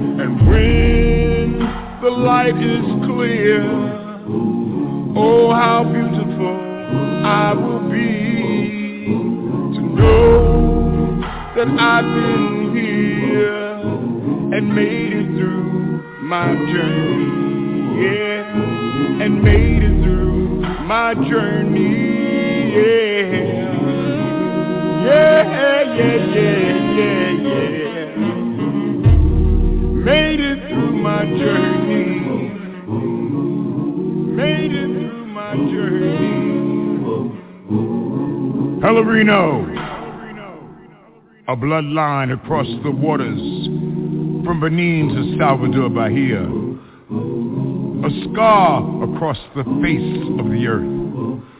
Pelourinho, the place they brought the Africans, the place where they tried to make them slaves. Pelourinho! You can feel the whip, hear the cries, and see the blood in the red clay. The clay that holds the stones together is African. And each stone is a bone from a people called slaves.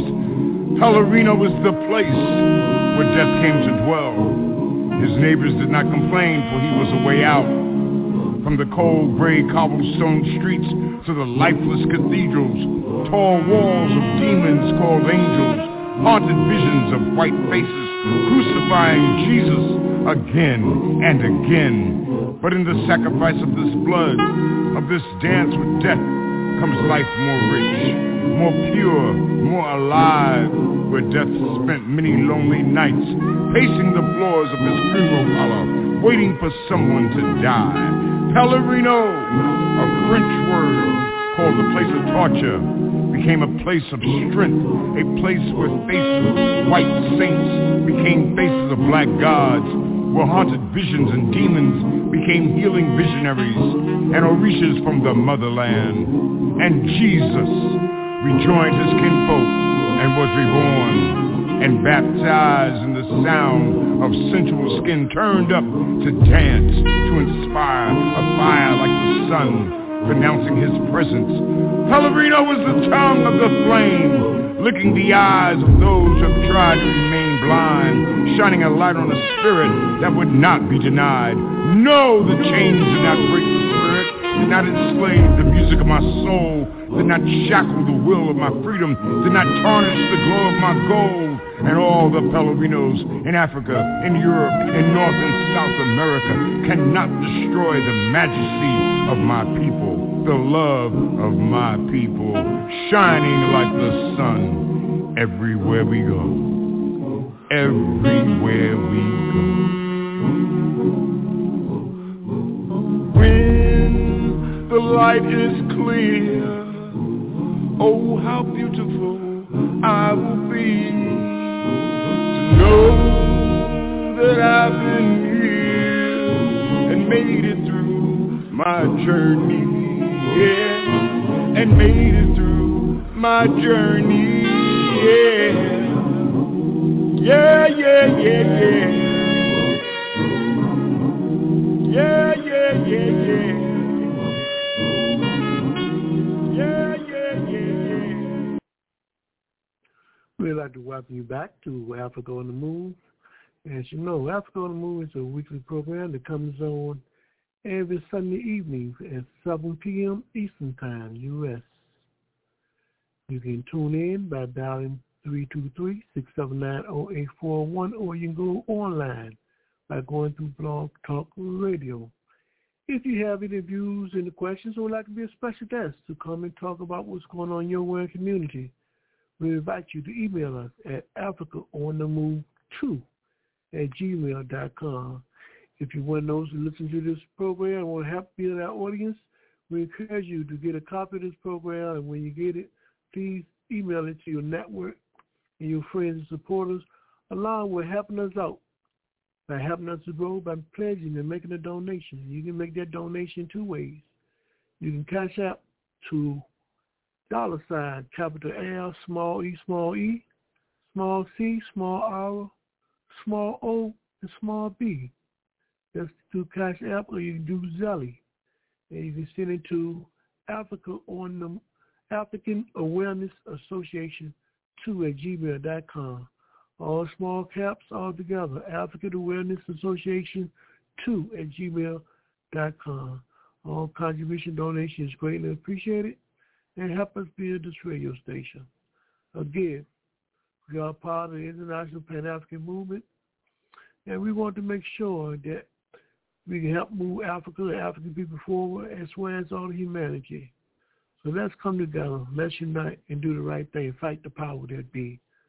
Now, at this point in time, in closing out our first series or two-part series, revisiting the Middle East and war, we'll close out with our final thoughts with Brother Moses first. Brother Moses, your final thoughts for tonight.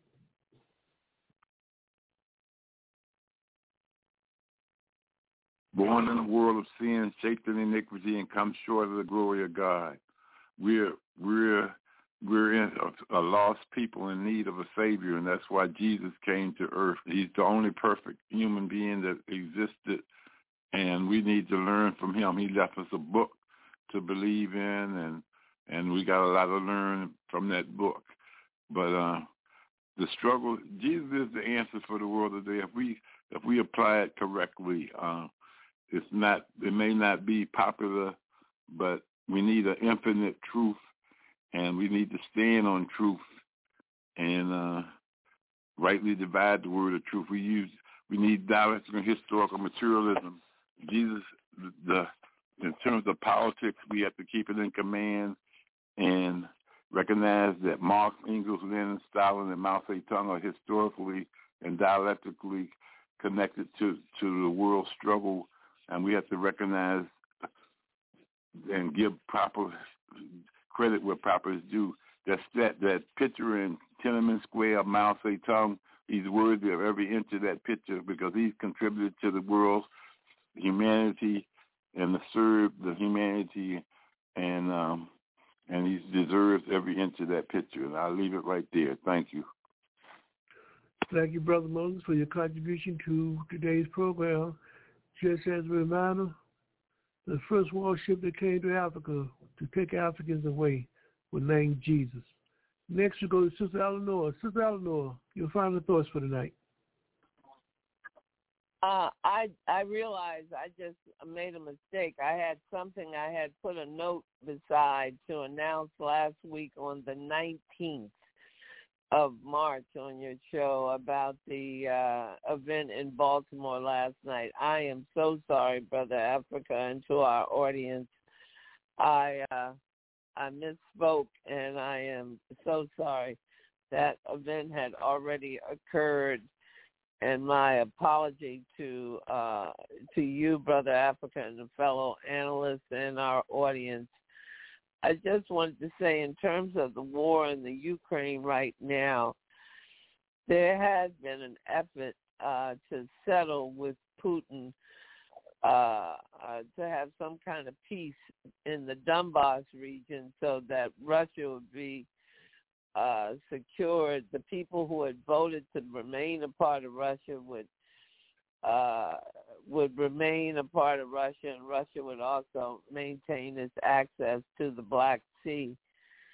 But uh, that uh, that didn't happen, and and and you can see that what happened was the oligarchies, as they call them, are so upset they have produced this uh, indictment against Putin, which isn't enforceable because the United States, China, Russia, and I believe France, I don't want to misspeak, but I know China, United States, and Russia are exempt from having to go to that ICC. So um, I don't know uh, we we're we're hoping for peace because though in the United States, as was brought up this evening, that we have a problem with having access to news, the streets of west of of Europe, European countries, are crowded with uh, demo, large scale demonstrations against the war and authoritarianism. It's just literally engulfed the streets of Western uh, countries, um, and that's just uh, a reality. It's it's not as widespread in the United States because people really think these are humanitarian wars. They don't see them as uh, a part of uh, capitalism and imperialism and, a, and an attempt to maintain control over the currencies used on the world market, the U.S. dollar, and uh, control over the resources of the world. But thank you so much, and once again, my apology for making an announcement on the 26th that I was supposed to make on the 19th. My apologies to uh, Sister Eleanor, no apology, no apology needed to humans who make errors. But the main thing is when you make them to correct them. I would like to ask you again, you can state how people may want to make a donation uh, to that worthy cause. That is always worthy to share. Would you like to share that information again for folks who still would like to make a donation to that worthy cause? Oh, thank you. Yes, I would I would do that. Thank you so much, Brother Africa.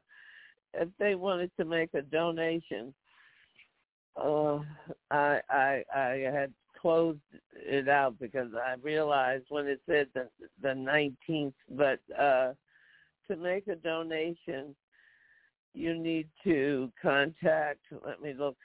Um,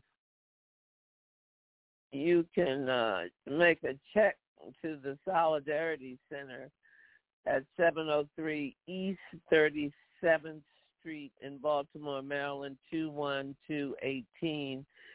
That's the Solidarity Center, uh, 703 East 37th Street, Baltimore, Maryland 21218. Or you can uh, email them at uh, a donation to PayPal um, and that is uh, Z-E-N-M-O at Solidarity Center. E-N-M-O at Solidarity Center. That's a donation through PayPal um, at Venmo, V-E-N-M-O at Solidarity Center.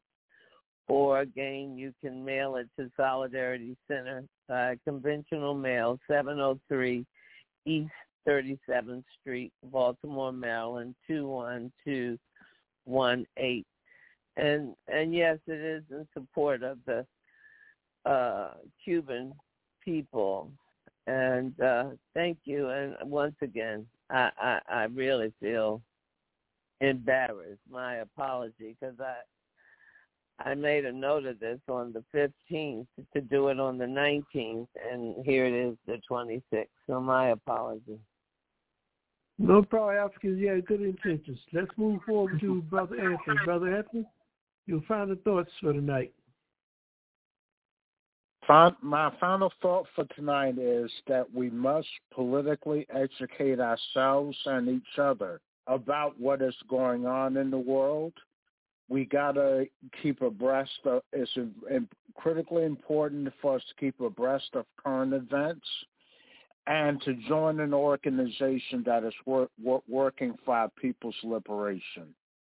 Uh, one such organization is the All African People's Revolutionary Party, GC. You can find out more information about them and about Pan-Africanism by visiting our website at www.a-aprp-gc.org. Thank you for having me. Thank you, Brother Anthony, for your contribution as well to today's program. Brother Haki from the African Women's Association, your final thoughts for tonight. You know, Brother Africa, I certainly hope, you know, people begin to appreciate uh, the precarious state, you know, most people in society find find ourselves. Uh, yeah, so I, in, in saying that, I got a few questions I just wanted to raise to the audience, but before I raise those questions, let me just briefly read something. Now, in terms of war expenditures, how much money spent on wars, Vietnam between six, 1965 and 1973, they spent over, U.S. spent 120 billion dollars. During the Korean War between 1951 and 2000, they spent 1.1 trillion dollars.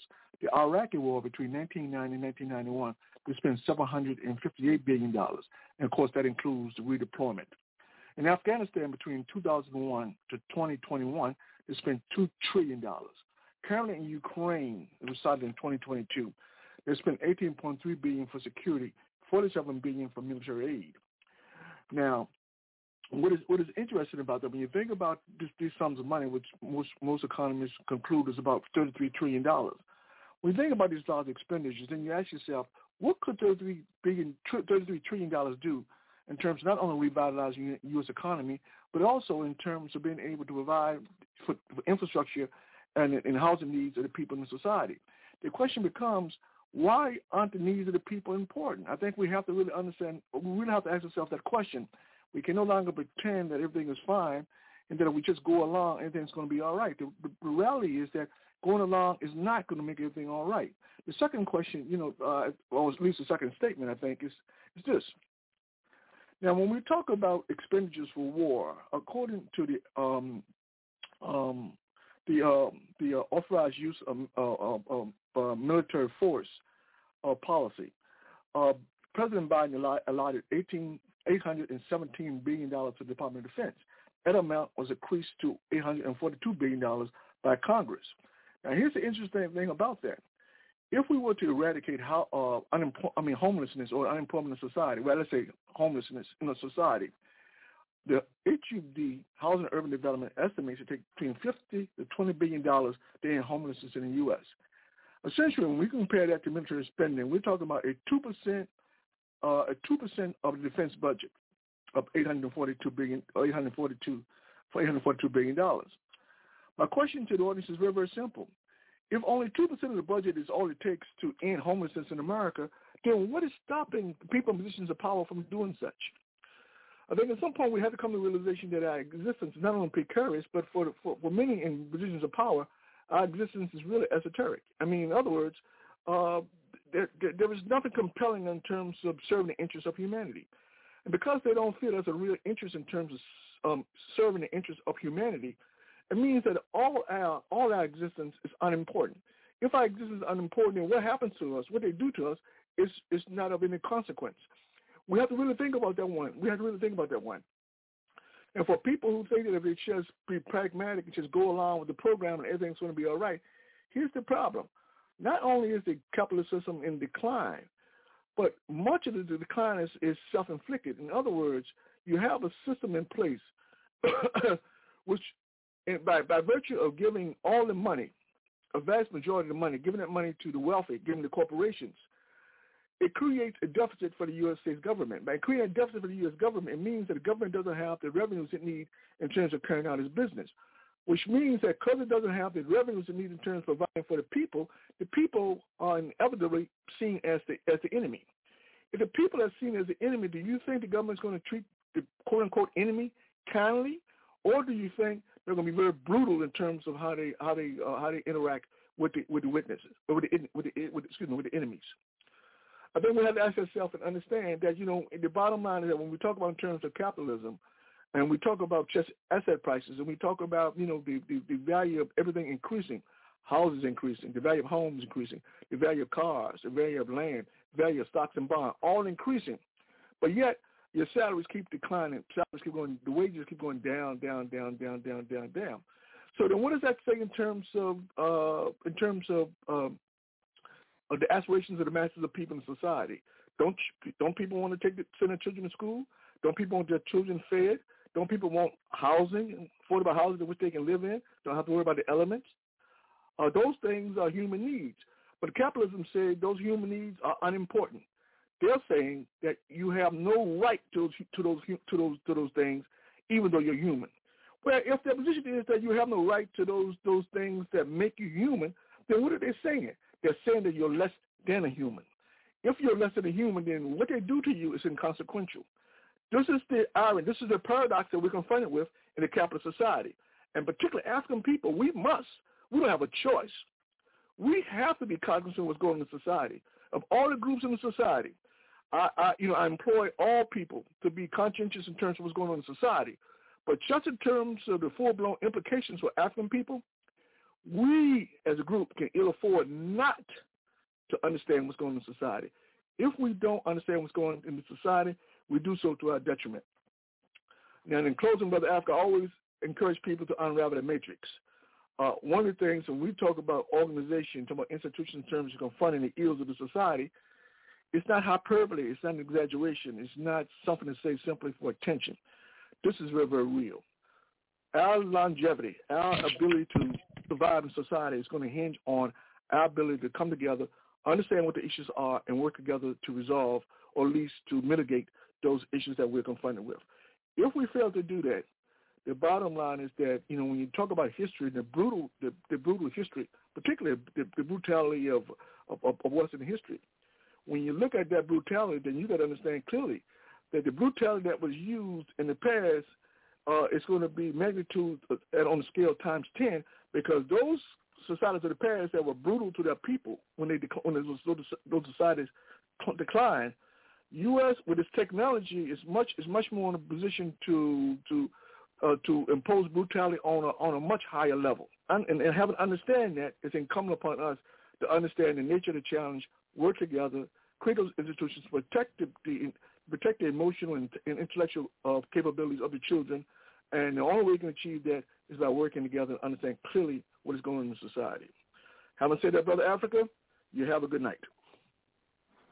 And you do the same, Brother Hakeem. We thank you as well for your contributions to today's program and to our listening audience. Again, you can listen to us every Sunday evening from 7 p.m. Eastern Standard Time on Blog Talk Radio or by picking up your phone and dialing 323-679-0841. If you'd like to support us, you can send your donations in by either Cash App at, cap, at dollar sign, capital L, small e, small e, small c, small r, small o, and small b, or you can Zelle it to Af- African Awareness Association 2 at gmail.com, all lower cases. If you would like to participate, if you have comments or questions on this program or others, please send your comments to Africa on the Move 2 at gmail.com. That's Africa on the Move 2 at gmail.com. Until next week, like always, let's strive to go forward, ever backwards, never, and remember, Pan-Africanism is the key. It will set all Africans free. A luta continua. The struggles continues. For the next 15 minutes, you will hear some sounds of sweet liberation. This has been Africa on the Move. Join us next week.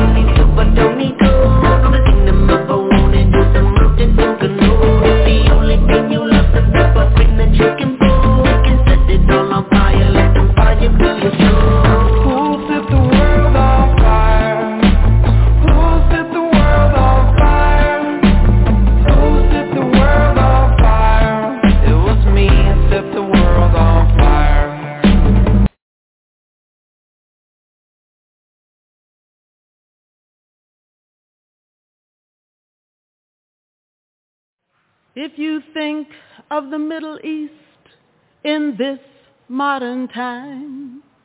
You can't help but say the word Palestine. People there have lost their land. Some have lost their home. They live in other countries.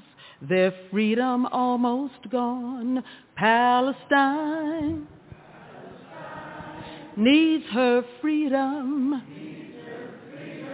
Palestine, Needs our love, needs our love. Palestine, Palestine. Needs her freedom. Needs her freedom. Palestine, Palestine. Needs our love. Needs our love.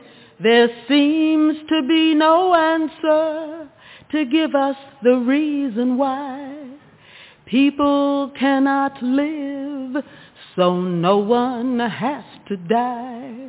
We've got to take a stand for freedom, take a stand for truth, take a stand for justice. That's what we've got to do, cause Palestine, Palestine needs her freedom. Palestine needs our love, needs our love. Palestine, Palestine needs her freedom. Palestine needs our love. People of all countries, of every race and creed, we need a new beginning. Let us plant the seed. Plant the seed of love and let that love seed grow. Plant the seed for everyone so all the world will know that Palestine needs her freedom. Palestine needs our love, needs our love. Palestine, Palestine needs her freedom, needs her freedom. Palestine needs our love. Thank you.